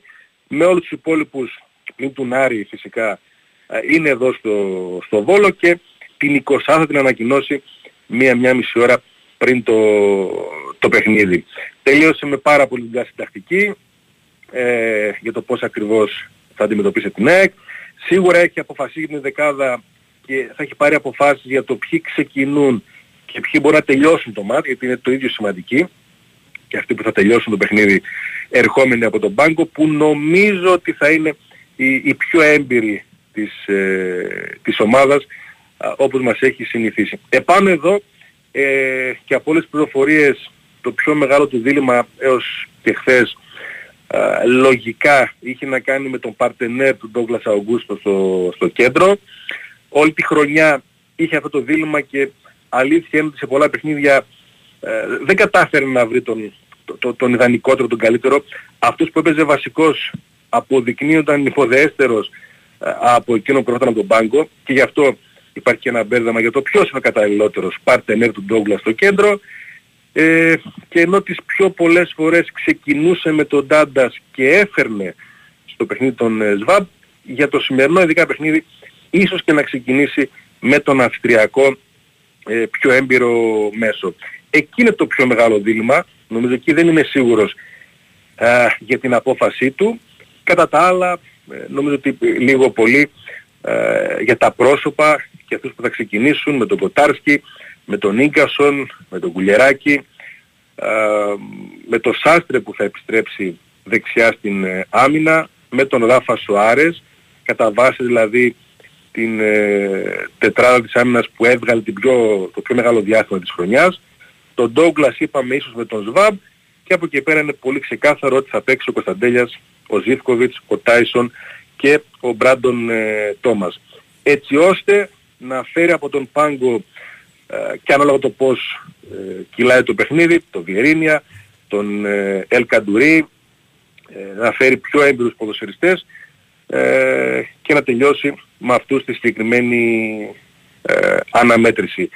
Ε, με τον Βιερίνια να παραδέχεται ότι κάναμε αρκετά λάθη και στα μάτια με την άκρη, τα οποία τα ξέρουμε, τα έχουμε δει προφανώς για να μην ε, επαναληφθούν και τον Λουτσέσκου να ψάχνει τους τρόπους που θα τονώσει το ηθικό των παιχτών του μετά τα άσχημα play-off και από όλους τους ε, μεγάλους λέγοντας ότι ένα από αυτά που έχω πει στους ποδοσφαιριστές μου για να τους τονώσω είναι ότι σε όλα τα ματς καταφέραμε εμείς να τελειώσουμε καλύτερα τους αγώνες παρά τις ήττες μας να δείξουμε ότι εμείς ίσως να έχουμε την καλύτερη κατάσταση από τους αντιπάλους. Ψάχνει τέτοια, ε, τρικ, τέτοια Δημητρή, ε, προτάσεις. Ναι. Έχεις τη δυνατότητα να συνεχίσουμε σε λιγάκι; Ή έχεις πρόβλημα; Ε, ε, δεν έχω πολύ χρόνο, ξέρω εγώ όσο, όσο μπορούμε. Καλ... Δεν ξέρω.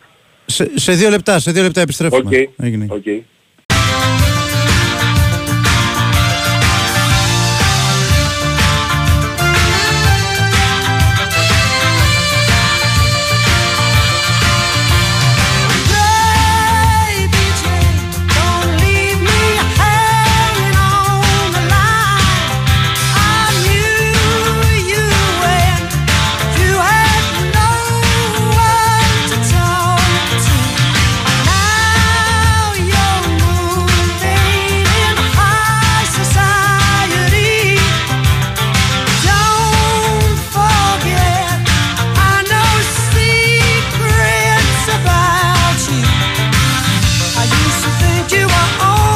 Λοιπόν, ε, πάμε στην τελική ευθεία. Να πούμε ότι για την είδηση της ημέρας είναι η επιστροφή του Κάρλος Ζέκα στο Παναναϊκό.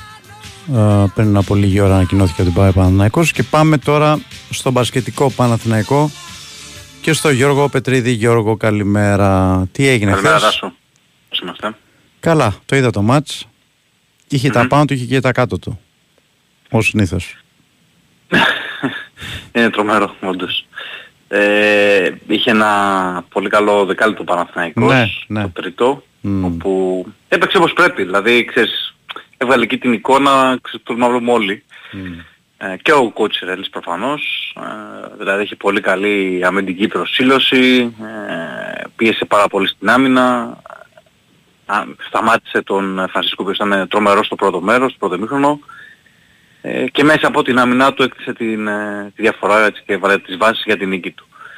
Ε, εγώ λέω ότι θα πρέπει α- αυτό το δεκάλεπτο και αυτή η εικόνα σε αυτό, το- σε στα τα 10 λεπτά θα πρέπει να είναι και οδηγός για τη συνέχεια και για το τετάρτο μάτς ε, και γενικότερα ε, για όσα μάτια απομένουν τέλος πάντων μέχρι το φινάλε της σεζόν για τον ε, Παναθηναϊκό. Ε, έτσι θα πρέπει να παίζει ε, με αυτή την οτροπία, ε, με αυτή την προσήλωση και τη συγκέντρωση. Ε, είχε χτες ε, αρκετούς πρωταγωνιστές ο Παναθηναϊκός επίσης. Ε, έχει πολύ καλή, σε πολύ καλό φεγγάρο τον Μπονίτκα το τελευταίο καιρό. Ο Πολωνός είναι ε, πραγματικά ε, έχει κουβαλέσει τον Παναθηναϊκό σε όλα σχεδόν τα παιχνίδια. Ε, ειδικά από τη στιγμή που ε, αποχώρησε ο Μπέικον. Ε, χθες ήταν καλός και ο Γκριγκόνης, πολύ καλός θετικά ειδικά. Ε, αυτά Νομίζω ότι το παιχνίδι κρίθηκε εκεί στην τρίτη περίοδο όταν ο Παναθηναϊκός αποφάσισε να γίνει πιο σκληρός στην άμυνα, να μην επιτρέψει στο Περιστέρι Big να κάνει το, το παιχνίδι του. Ε, ναι. Τώρα έχει την ευκαιρία να τελειώσει η σειρά το Σάββατο α, στο Περιστέρι, να κάνει το 3-1 και να περάσει στους α, τελικούς. Ε, ήταν καλός ο Λίχθες για ένα σημαντικό και διάστημα. Και όλοι ανεβασμένος. Ναι. ναι. Ε, ο Παπαγιάννης ήταν έτσι και έτσι. Ναι. Κοίταξε, ο, ο, ο Παπαγιάννης, Στάσο και ο Αγραβάνης ήταν οι δύο παίκτες οι οποίοι ε, μπήκαν στο τρίτο δεκάλεπτο mm. και έπαιξαν σημαντικό ρόλο γιατί έκλεισαν ε, πολύ καλά τους ε, διαδρόμους προς τη ρακέτα ναι. και νικούσαν πάρα πολύ. Να λες, ναι, ναι, ναι. Ναι, ναι, ναι, ναι, ναι, ναι. Ε, βοήθησαν πάρα πολύ και οι δύο σε αυτό το κομμάτι. Ε, άλλωστε όταν και οι δύο στο παρκέ στο τρίτο δεκάλεπτο ε, εκεί καταφέραν να χτίσει διαφορά ο Παναθηναϊκός. Δηλαδή ήταν αθόρυβη η δουλειά τους, δεν, δεν φαίνεται στους αριθμούς, ε, αλλά έκαναν πολύ καλό παιχνίδι σε αυτό το κομμάτι. Ε, θεωρώ δηλαδή ότι αυτοί οι δύο βοήθησαν για να γυρίσει λίγο και το τσιπάκι Παναθηναϊκός. Είναι επίσης φανερό ότι ο Williams είναι για να είναι. Είναι, είναι αλλού για αλλού, ναι. Δεν δε βλέπω κάτι εγώ. Έτσι. Ναι, ναι. ναι. Εντάξει, πονέ, ο Γκριγκόνης ήταν καλός χθες. Ναι. Έτσι. Αλλά ο Γκριγκόνης τώρα OK, okay, είναι με τις μέρες του κι αυτός. Ναι. Να πω για τον Williams θες επειδή τον ανέφερες ότι του έδωσε την ευκαιρία ο Κότσερ. Δηλαδή το ξεκίνησε στο αρχικό σχήμα, ναι, ναι. πεντάδα, αλλά έβαλε, δεν βοήθησε. Έβαλε ένα τρίποντο και τέλος. Ναι, ναι, ναι. ναι. Ο Γκουντάιτης ήταν τίμιος, εντάξει ο γνωστός Γκουντάιτης, ξέρεις, δεν περιμένεις κάτι φοβερό, αλλά ότι προσπαθεί το κάνει. Εντάξει, ναι. είναι φανερό πάντως ότι η ομάδα αυτή δεν, δεν μπορεί. Δεν, δηλαδή πιστεύω ότι και ο κόσμος του Παναγικού βλέπει αυτήν την ομάδα και λέει να τελειώσει χρονιά να φύγουμε να τελειώνουμε, να αλλάξουμε τελείως, να πάμε σε άλλη εποχή. Με βάση και με αυτά που έχουν προαγγελθεί. Και, λέω, και για την ε, ε, συνεργασία με τον Αταμάν, αλλά και τους παίκτες που έρχονται, γιατί κάθε μέρα γράφονται ονόματα και για το Χεζόνια, mm. του Καμπάτσου να πούμε τελείωσε πάει στη Ρεάλ. Καλά έτσι και αλλιώς στις τελευταίες μέρες αυτό το ξέραμε. Και για το Πάντερ, που είναι γνωστό εδώ και μέρες, ότι ενδιαφέρει το Παναθηναϊκός. Ε, βλέπεις ότι πάει σε παίκτες που θα το αλλάξουν επίπεδο όποιοι από αυτούς έρθουν έτσι. Με αυτήν είναι το λέω. Και ο James. Ναι, μάλλον κοιτάξτε νομίζω ότι ήταν, είναι αναγκαίο και αυτό να το κάνει ο Παναθηναϊκός. Ε, δηλαδή από αν δεν γίνει αυτό πώς... να αλλάξει επίπεδο. Ε, βέβαια. Ναι. Πρέπει να πάρει και υπάρξει με επίπεδο και με ποιότητα.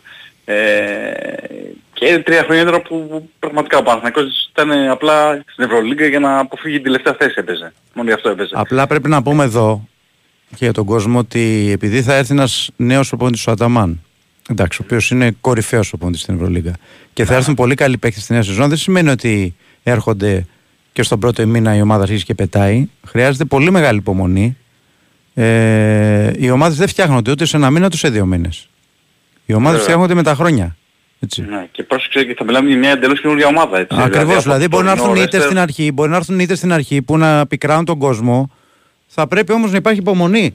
Δεν είναι, ναι. δεν είναι εύκολο να αλλάξεις μια ομάδα τελείως, ε, να φέρεις νέα πρόσωπα που δεν γνωρίζονται μεταξύ τους και αμέσως να δεις ε, χημεία στο γήπεδο. Μακάρι να γίνει, αλλά δεν είναι το πιο λογικό, πώς να σου το πω.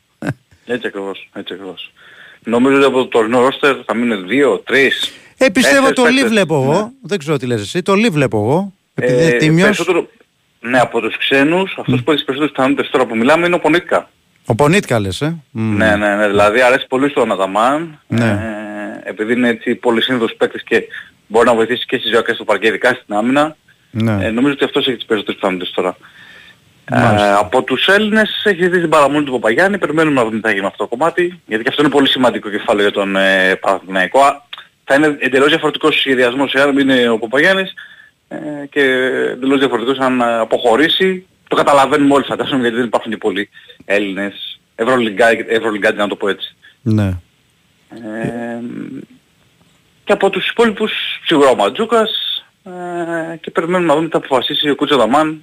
Νομίζω ότι είναι πολύ σημαντική η αξιολόγηση που θα κάνει Ναι. ε, το επόμενο διάστημα ε, για το υπάρχον ρόστερ του Παναθηναϊκού και ποιους θέλει να κρατήσει. Έτσι. Ε, για τον Πάντερ επειδή ανέφερες έχει κάνει μια...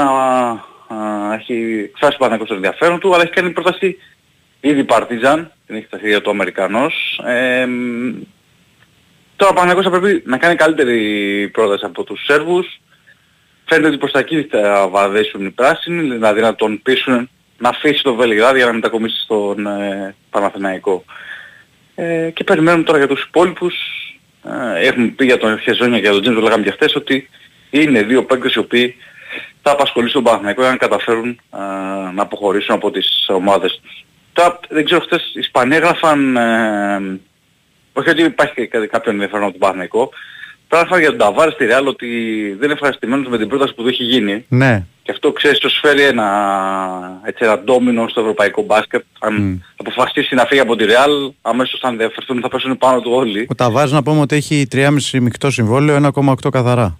Ναι, γιατί έχουν την υψηλή εφορία. φορολογία Ναι, στην Ισπανία. Ναι. Ναι, ναι, ακριβώς. Ε, οπότε είναι ένα ζήτημα αυτό. Ε, τέλος πάντων θα το δούμε το επόμενο διάστημα, θα μας απασχολήσει νομίζω όλους, έτσι όχι μόνο... Ε, Τέλος πάντων, ο μας Παναθηναϊκός είναι ασχολούμαστε με τον υποχρεωμένος στο Σάββατο να πάει να τελειώσει τη σειρά στο Περιστέρι, διότι Ναι, αν ναι, γίνει δεν το το συζητάμε. 2-2, δεν ξέρεις τι πάει να γίνει τελευταία ε, φορά Ναι, στο ναι, ναι, ΆΚΑ. μπλέκεις, έτσι. Ναι, δεν είναι, δεν είναι να μπλέκεις τώρα και να έχεις το άγχος και Μάλιστα. το αγώνα που θα είναι must win. Ωραία. Να πω και κάτι, να πω και Ναι. κάτι άλλο, Τάσο. Έλα, Γιώργο. για, γιατί μου έκανε πολύ άσχημη εντύπωση χθες.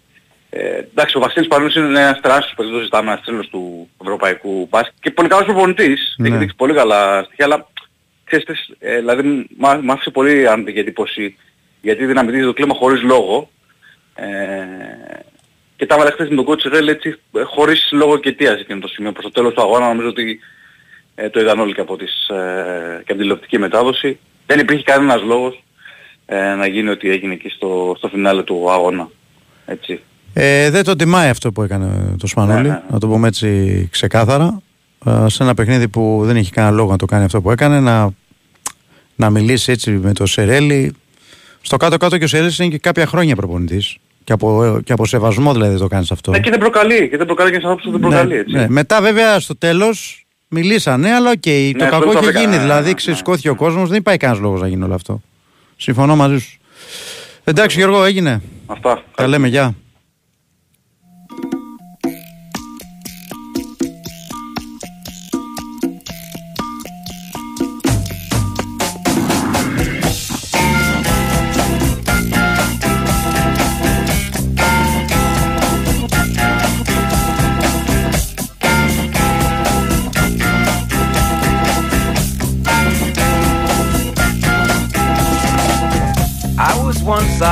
Strolling one very hot summer's day when I thought I'd lay myself down to rest in a big field of tall grass. Και κλείνουμε όπως κάθε μέρα με τον Χρήστο Τερακόπουλο. Χρήστο, καλημέρα. Καλημέρα, τόσο μου τι κάνεις; Σήμερα είναι, είδα εκεί, έχεις ανεβάσει την πρώτη μετάδοση ε, από το Μέγκα Ε, από το, με- όταν το, Το Μέγκα 95. έκανε την πρώτη- Ναι, ναι, το 95. με τον Είναι Νίκο Κατσαρό, ε. η χρονιά πριν το... Τα ημιτελικά το του 96 Παναθηναϊκού. Ήταν το Juventus Ναι, Άγιαξ και το ημιτελικό του Παναθηναϊκού με τον Ναι. Άγιαξ. Είναι τα, τα 19 μάτσα ήττητου του Άγιαξ που ξεκίνησαν από το ξεκίνημα εκείνης της σεζόν, 94-95. Όλη η χρονιά εκείνη και η επόμενη χρονιά μέχρι τον ε, ημιτελικό και μετά έπαιξε και το τελικό με τον Άγιαξ. Ένα-ένα το μάτς μετράει ισοπαλία, άσχετα αν πήγε στα πέναλτι μετράει ήττα. Άρα ο Άγιαξ εκείνα τα δύο χρόνια τα πρώτα σε 20 μάτς έχει μία ήττα. Εντάξει, τρομερή ομάδα. ήταν. 21 μάτς, γιατί είναι η ρεβάνς του Παναθηναϊκού που προκρίθηκε και ο τελικός. Να μετρήσω ότι πάντα ο τελικός, η ισοπαλία στον τελικό ως παιχνίδι μετράει ισοπαλία. Από εκεί πέρα βγαίνει νικητής για τις διαδικασίες των πέναλτι. Το λέω ιστορικά, γι' αυτό ισχύει για όλους τους τελικούς. Ναι, ναι. Τώρα, ε, ναι, ήταν η πρώτη φορά που ο τελικός μεταδιδόταν εκτός κρατικής τηλεόρασης. Ήταν ε, το ξεκίνημα του Champions League δύο χρόνια πριν, το 92-93, ακόμα και αυτοί ψαχνόντουσαν. Και και αρχίσαν και βγαίναν στην αγορά και όπου συμφωνούσαν στην αρχή ξεκίνησαν όλα τα κανάλια να είναι κρατικά. Όλη η Ευρώπη ήταν με κρατικά κανάλια. Το 94-95 είναι η πρώτη φορά που έγιναν συμφωνίες με ιδιωτικά κανάλια ανάμεσά τους. Ένα κανάλι σε κάθε χώρα ακόμα, γιατί δεν υπήρχε ακόμα η απόφαση του 99 περί μη ε, αποκλειστικότητας που Ναι. αναγκάσει τα κανάλια να πάνε σε διπλές συνεργασίες ε, και το 2001 νομίζω αποφασίστηκε ότι τα κανάλια μπορούν να είναι και συνδρομητικά. Πλέον από το 2010 και μετά σχεδόν παντού είναι συνδρομητικά. Ε, ελάχιστες είναι οι περιπτώσεις που υπάρχει έστω και αυτό το ένα μάτσο όπως στην Ελλάδα τώρα τα τελευταία δύο χρόνια με το Μέγκα. Και έτσι όπως βλέπω εγώ την συμφωνία σε δύο χρόνια αυτή που θα χρειαστεί, όχι τώρα θα κλείσει, ως το Σεπτέμβριο-Οκτώβριο θα ξέρουμε για το 24-27. Ναι. Ξέρεις με τον νέο τρόπο, δεν ξέρω αν το έχεις παρατηρήσει. Όχι, και εσύ, όχι. Που, θα, που δεν θα έχει ομίλους, θα είναι... Α, ε, ναι, ναι, που θα σαν- είναι ενιαίο πρωτάθλημα. θα είναι ένα ενιαίο Ναι, πρωτάθλημα ναι, ναι, με ναι. βαθμολογία μέχρι τα Χριστούγεννα και μετά θα περνάει στα νοκάουτ. Ναι. Αυτό κάνει παραπάνω μάτς, αυτό κάνει παραπάνω. Έχουν υποσχεθεί στις ομάδες γιατί καταλαβαίνεις ότι όλη η ιστορία που μου ακούω συνέχεια μα γίνεται λέει για τα λεφτά. Μα φυσικά όταν έρχεται η Super League και, η- και τους λέει θα σας δίνω 600 ξέρω και εγώ εγγυημένα, πρέπει και η UEFA ακόμα και τα 150 πια τους φαίνονται λίγα. Πρέπει να τους τα κάνει περισσότερα. Άρα για να τους τα κάνει περισσότερα, από την άλλη πλευρά τους τα κάνει περισσότερα, βγαίνει ο Κλόπ, ο, Γκοντε- ο Γκουαρδιόλα, βγήκε ο Μουρίνο άλλη φορά, λέει πολλά τα μάτια. Ε, παιδιά, αποφασίστε. Αποφασίστε όλοι σας τι θέλετε. Οι πρόεδροι, οι, Πε- οι Πέρες και οι, οι αυτοί κτλ. Αποφασίστε οι προπονητές τι θέλετε. Θέλετε ακριβότερους παίκτες, καλύτερους παίκτες, περισσότερα χρήματα. Κάποιος πρέπει να σας τα δίνει, αλλά μην παίζουμε και παραπάνω ματς. Απ' την άλλη, εγώ συμφωνώ τα ματς είναι πολλά. Πάρα πάρα πολλά. είναι. Ναι. Υπερβολικά είναι τα ματς. Θα τελειώσει η χρονιά τώρα. Ήδη τελειώνει αυτές τις μέρες. Πάμε μέχρι τις 10 Ιουνίου φτάνουμε να πίσω και είναι ειδική χρονιά λόγω του Μουντιάλ. Οκ. Τελικός. Champions. Έχουμε μετά και 10 μέρες τα ματς των εθνικών ομάδων. Έχουμε 20 Ιουνίου. Τα πρωταθλήματα όλα τα μεγάλα, πρώτη εβδομάδα 10, 10 Αυγούστου, Γερμανίες, Αγγλίες, η Ισπανία μπορεί να είναι και λίγο πιο μετά με την Ιταλία, αλλά μέσα στον Αύγουστο ξεκινάνε. Κάποιες ομάδες ήδη από τις αρχές Ιουλίου θα παίζουν προκριματικά. Δηλαδή πλέον είναι non-stop, είναι 24, ε, 24-7, 365, μόνο τα Χριστούγεννα δεν παίζουν πια, μόνο ανήμερα τα Χριστούγεννα δεν υπάρχει αν παρατηρήσεις στο ποδόσφαιρο μέρα αγωνιστική παγκοσμίως σε πρωταθλήματα, σε αυτά κτλ. Ναι, λοιπόν, 364, του χρόνου θα είναι 365 για την κερδίσει αυτό το έτος, ε, 12 μήνες το χρόνο. Δεν τάσουμε. Ναι. Φαντάζομαι ότι στην αρχή, το θυμάσαι στην αρχή πώς ξεκίνησε το Champions League. Ε, ήταν Οι παρεμβατικό. όμιλοι Ναι. Και οι όμιλοι ακόμα. Κοίταζα προχθές, κάτι έψαχνα να βρω τέλος πάντων, έχω στην άκρη αρκετά πράγματα όπως ξέρεις, Ναι. και έπεσε στα 10 top goal τη σεζόν 97, 96-97. Ναι. Έχει γκολ μέσα από τα παιχνίδια Βίτζε Βλόπτς Στεάουα, έχει ένα μάτς της ε, ε, Rapid Βιέννης με την, ε, ούτε θυμάμαι τώρα με ποια άλλη, ε, και τα, αυτά σήμερα δεν είναι μάτς ούτε του conference, όπως καταλαβαίνεις, όχι Champions League. Αυτό έχει να κάνει με το ότι τότε μπαίναν μόνο μία ομάδα, οι πρωταθλητές, μετά γίναν δύο οι ομάδες, το 97 και από το 2000 και μετά μπαίνουν και η τρίτη, η τέταρτη κτλ. Αλλά απ' την άλλη το προϊόν έφτασε να έχει αυτή την αγοραστική αξία και δύναμη ακριβώς γιατί παίρνουν οι τρίτη. Και σήμερα, ε, ειλικρινά τώρα, όλοι λένε μα να γίνει πιο ωραίο, πιο ανταγωνιστικό και άμα του πεις έχει μπει developed στεάουα όμως σήμερα, θα σου Ναι. πει έλα ρε, αδελφέ, αυτό θα κάτσω να δω. Τι να δω. Σωστό Ε, και λοιπόν, αυτό. άρα λοιπόν, Σωστό άρα και λοιπόν αυτό. η- ο, ο, ο, ο καταναλωτής αποφασίζει τι είναι αυτό που θέλει και εννοείται ότι αν του πεις ότι ο μητελικός είναι προχθές Manchester United Real, θα μου πεις άστο μητελικός, οι μητελικούς πάνω κάτω θα φτάσουν οι, και, και κάποτε σπανίες ήταν οι περιπτώσεις, αλλά στους 8 είχαμε κάποτε ημιτελικούς, προημιτελικούς που ήταν η Στεάου από την Ρουμανία με την Λάχτη από τη Φιλανδία. Είχαμε μάτς στους ομίλους, αυτά που σου είπα, τέτοια παιχνίδια. Είχαμε μέσα αυτό. Βλέπεις ότι του conference φέτος τα μάτς ας πούμε και έχει ένα τελικό West Ham Fiorentina. Είχε μέσα παιχνίδια νωρίτερα η, το, το Europa League βγάζει μάτς που είναι η Ρώμα με τη Σεβίλη κτλ. Είναι πολύ δύσκολο. Ακόμα και εντάξει αυτό τώρα το ουτοπικό να γυρίσει το πράγμα και να ξαναγίνουν μόνοι οι πρωταθλητές δεν μπορεί να γίνει γιατί δεν θα υπάρξει κανείς να το υποστηρίξει τηλεοπτικά άρα οικονομικά. Για να, για να είμαστε ρεαλιστές. Αυτός λοιπόν ήταν ο περίφημος πρώτος τελικός. Ήταν ο πρώτος τελικός που είχε διαφήμιση στις φανέλες και Ναι, φαντάζομαι το, ότι το είδα και αυτό. δε- δε- αυτό το η θυμάμαι. ίδια η UEFA Ναι. Α, η ίδια η UEFA το 81 στο τελικό Liverpool Real ζητάσου. Ναι. Η UEFA είπε στη Liverpool βάλτε κάτι να κρύψετε το Umbro που είχε τη φανέλα, το σήμα του Umbro. Ναι. Η Liverpool είχε βάλει tape, αυτό το tape που βάζεις στα, το άσπρο. και είχ- άμα, άμα δει κάποιος παρατηρήσει κάποιος, ας ψάξει κάποιος και τώρα που μιλάμε και χτυπήσει Liverpool Real 81, θα δει ότι η Liverpool στην απονομία ας πούμε έχει καλυμμένο το σήμα γιατί απαγορευόταν για τις τηλεοράσεις να παίζει τη διαφήμιση και αυτό κράτησε μέχρι και το 95 δηλαδή είχες διαφήμιση στο πρωτάθλημα αλλά έπαιζες Champions League δηλαδή εκεί που είναι το απόλυτο πράγμα που θέλει και ο χορηγός να σου δώσει τα λεφτά και ήταν η πρώτη φορά που εκεί υπήρχε διαφήμιση στις φανέλες. Ε, και οι αριθμοί, νομι- οι αριθμοί υπήρχαν καλά έτσι κι αλλιώς, οι σταθεροί αριθμοί, αλλά είχε τα ονόματα από πίσω. Επίσης πρώτη φορά το 95 που η φανέλα είχε από πίσω το όνομα. Μιλάμε τώρα για βασικά πράγματα Ναι, τα που οποία εδώ και 20 χρόνια σήμερα μας φαίνονται τουλάχιστον τα αστεία, αλλά θεωρούμε έτσι είναι. δεδομένα. Ναι, ναι, ναι. ναι. Αλλά έτσι, έτσι ήταν η στάση μου, ναι. Εντάξει, με τον Νίκο το Κατσαρό μαζί, αυτό ήταν ο, ο πρώτος που έκανα τηλεοπτικά για μετάδοση. Από τους συνολικά, συνολικά έχω βρεθεί σε 34 τελικούς. Βάζω και μετράω και τους τελικούς που κάλυψα για την εφημερίδα κάποτε και για το ραδιόφωνο εννοείται. Ε, αχ, και πέρσι που ήμουν μόνο για το ραδιόφωνο και καλεσμένος της UEFA στη τέτοια. Σύνολο ας πούμε τα κάνω 35 είναι κάτι τέτοιο. Τώρα μετράω τα τηλεοπτικά είναι 26 είναι κάτι τέτοιο. Ωραία. Καλά είναι. Μια και το Πολλά. αναφέρεις αυτό. Ναι, πες μου. Ε, τώρα δεν ξέρω αν μπορείς να μου απαντήσεις. Άμα, ε, Αν ο, μπορώ, ο, βεβαίως. ο, τελικός που έχεις στο μυαλό σου από τους 34 που έχεις πάει, που λες αυτός δεν το ξεχνάω ποτέ. Είναι Είναι το μοναδικό. Milan Liverpool 3-3. Εντάξει, δεν είναι ο λόγος που μου λένε κάποιοι γιατί Liverpool. Παιδιά, τελικώς με 3-0 και γίνεται 3-3. Ναι, δεν έχει με αυτή ξαναγίνει. τη διαφορά, με Ναι. αυτή τη διαφορά ποιότητας των ομάδων. Η Μίλαν ήταν ε, ασύγκριτα ποιοτικότερη της Liverpool που είχε φτάσει πέμπτη ήταν στο πρωτάθλημα. Στην Αγγλία 40 πόντους πίσω από τη Chelsea έκανε υπερβάσεις, υπερβάσεις, υπερβάσεις, υπερβάσεις πήγε στο τελικό και το πρώτο ημίχρονο είναι για 5-0 τι να το συζητάμε. Το 3-0 ήταν κολακευτικά και το Ναι. δεύτερο ημίχρονο σε 6 λεπτά γίνεται 3-3 και μετά πάει στο, στην παράταση, κάνει ο, ο Ντούντεξ το 119 διπλή επέμβαση του Σεπτσένκο από κοντά, ε, μια κεφαλιά και ένα σουτ.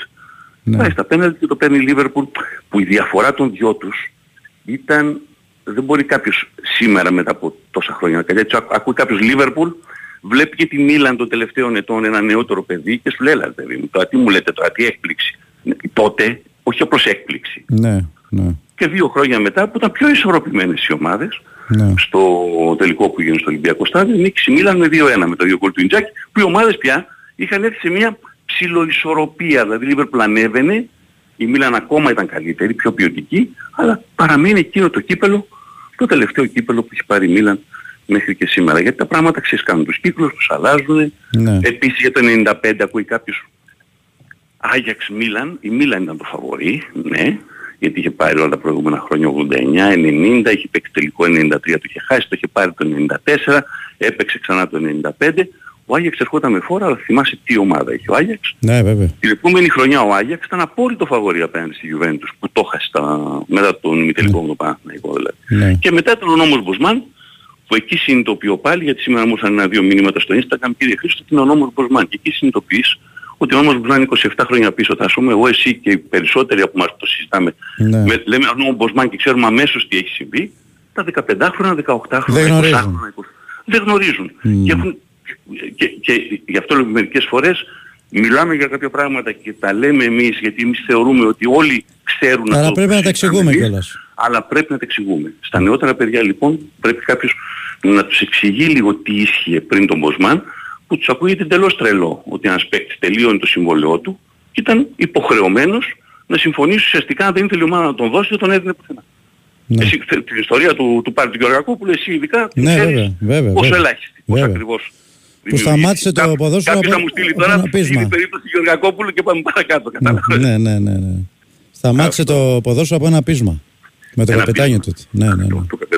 Αλλά τέλος πάντων θέλω να σου πω ότι έτσι ήταν σε όλες τις ομάδες. Αν δεν σε άφηνε η ομάδα να φύγεις, Μμ. πήγαμε από την εποχή που οι πρόεδροι και οι ομάδες σου κρεμούσαν το, το, δελτίο στο δελτίο. ταβάνι, ας πούμε, για να το πούμε Ναι, που τα ναι, λέγαμε ναι, τότε. ναι, ναι. Πήγαμε στο ανάποδο. Η ομάδα υπογράφει ο παίκτης τέσσερα χρόνια Ναι. και με το που τελειώνει η πρώτη χρονιά, ειδικά Μπορεί να αν είναι φύγει. καλή η χρονιά του, Ναι. αρχίζει και σου λέει εγώ ξέρω, αν πριν το τέλος της δεύτερης ε, δεν τον έχεις κλειδώσει, Ναι, ναι. στην τρίτη χρονιά πια αρχίζεις και έχεις πρόβλημα διότι το να τον πουλήσεις η, η αξία του έχει πέσει ενώ μπορεί να έχει πέ- παίξει πολύ καλύτερα για σένα από ό,τι έπαιζε τα προηγούμενα δύο χρόνια ναι. και όσο περνάει ο, τρί- ο χρόνος και πάμε προς το τρίτο κλασικό τριπέδιο του τελευταίου καιρού για να κλείσουμε είναι ο Τίλεμανς της Λέστερ. Πριν από δύο χρόνια πέτυχε το κόλ, πήγε το κύπελο η Λέστερ. Λοιπόν, μετά λέει δεν ανανεώνω. Τώρα τελειώνει το συμβόλαιο του. Αυτά τα δύο χρόνια και η απόδοση του έπεσε και η Λέστερ δεν μπορούσε να τον πουλήσει εύκολα γιατί δεν έβρισκε κάποιον να πληρώσει τα χρήματα και τους λέει άστον περιμένω ένα χρόνο να τον πάρω ελεύθερο.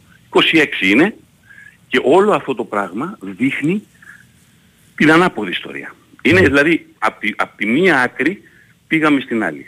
Υπογράφει κάποιος, ειδικά αν υπογράψει τρία χρόνια γιατί για κάποιο λόγο θες να τον ανανεώσεις στα 28 αλλά για τρία χρόνια, στο τέλος του πρώτου ήδη σε κρατάει εχμάρωτο στα 29 του. Ναι. Άρα πρέπει να του ζητήσεις τέσσερα. Τέσσερα πάρα πολύ δεν υπογράφουν. Σωστά. Αυτά. Σωστά. Μάλιστα. Ε, Να χθες είστε είχαμε, καλά. είχαμε την... ευκαιρία, όχι, ωραία ευκαιρία ήταν αυτή που Ε, έδωσες ναι, τώρα τώρα να κάνουμε το, αυτή την δεν είχε κουβέντα. κάτι. Την είδα Έχεις- της έχεις Μπαρσελόνα απόλυτο είχαμε χθες, αλλά η Βαγιαδολίδη Έχεις απόλυτο έκανε δίκιο. μεγάλη νίκη. Έχεις- Ε, εντάξει, ναι. Η Μπαρσελόνα αυτό το έχει πάρει Ε, τώρα και- Η Μπαρσελόνα το έχει πάρει μόνο και χαλαρώνει. Εντάξει. Ναι, ναι. Το φυσιολογικό είναι που συμβαίνει σε κάθε χώρα. Μμ. Ωραία. Έγινε είστε Χριστό. καλά. Τα λέμε.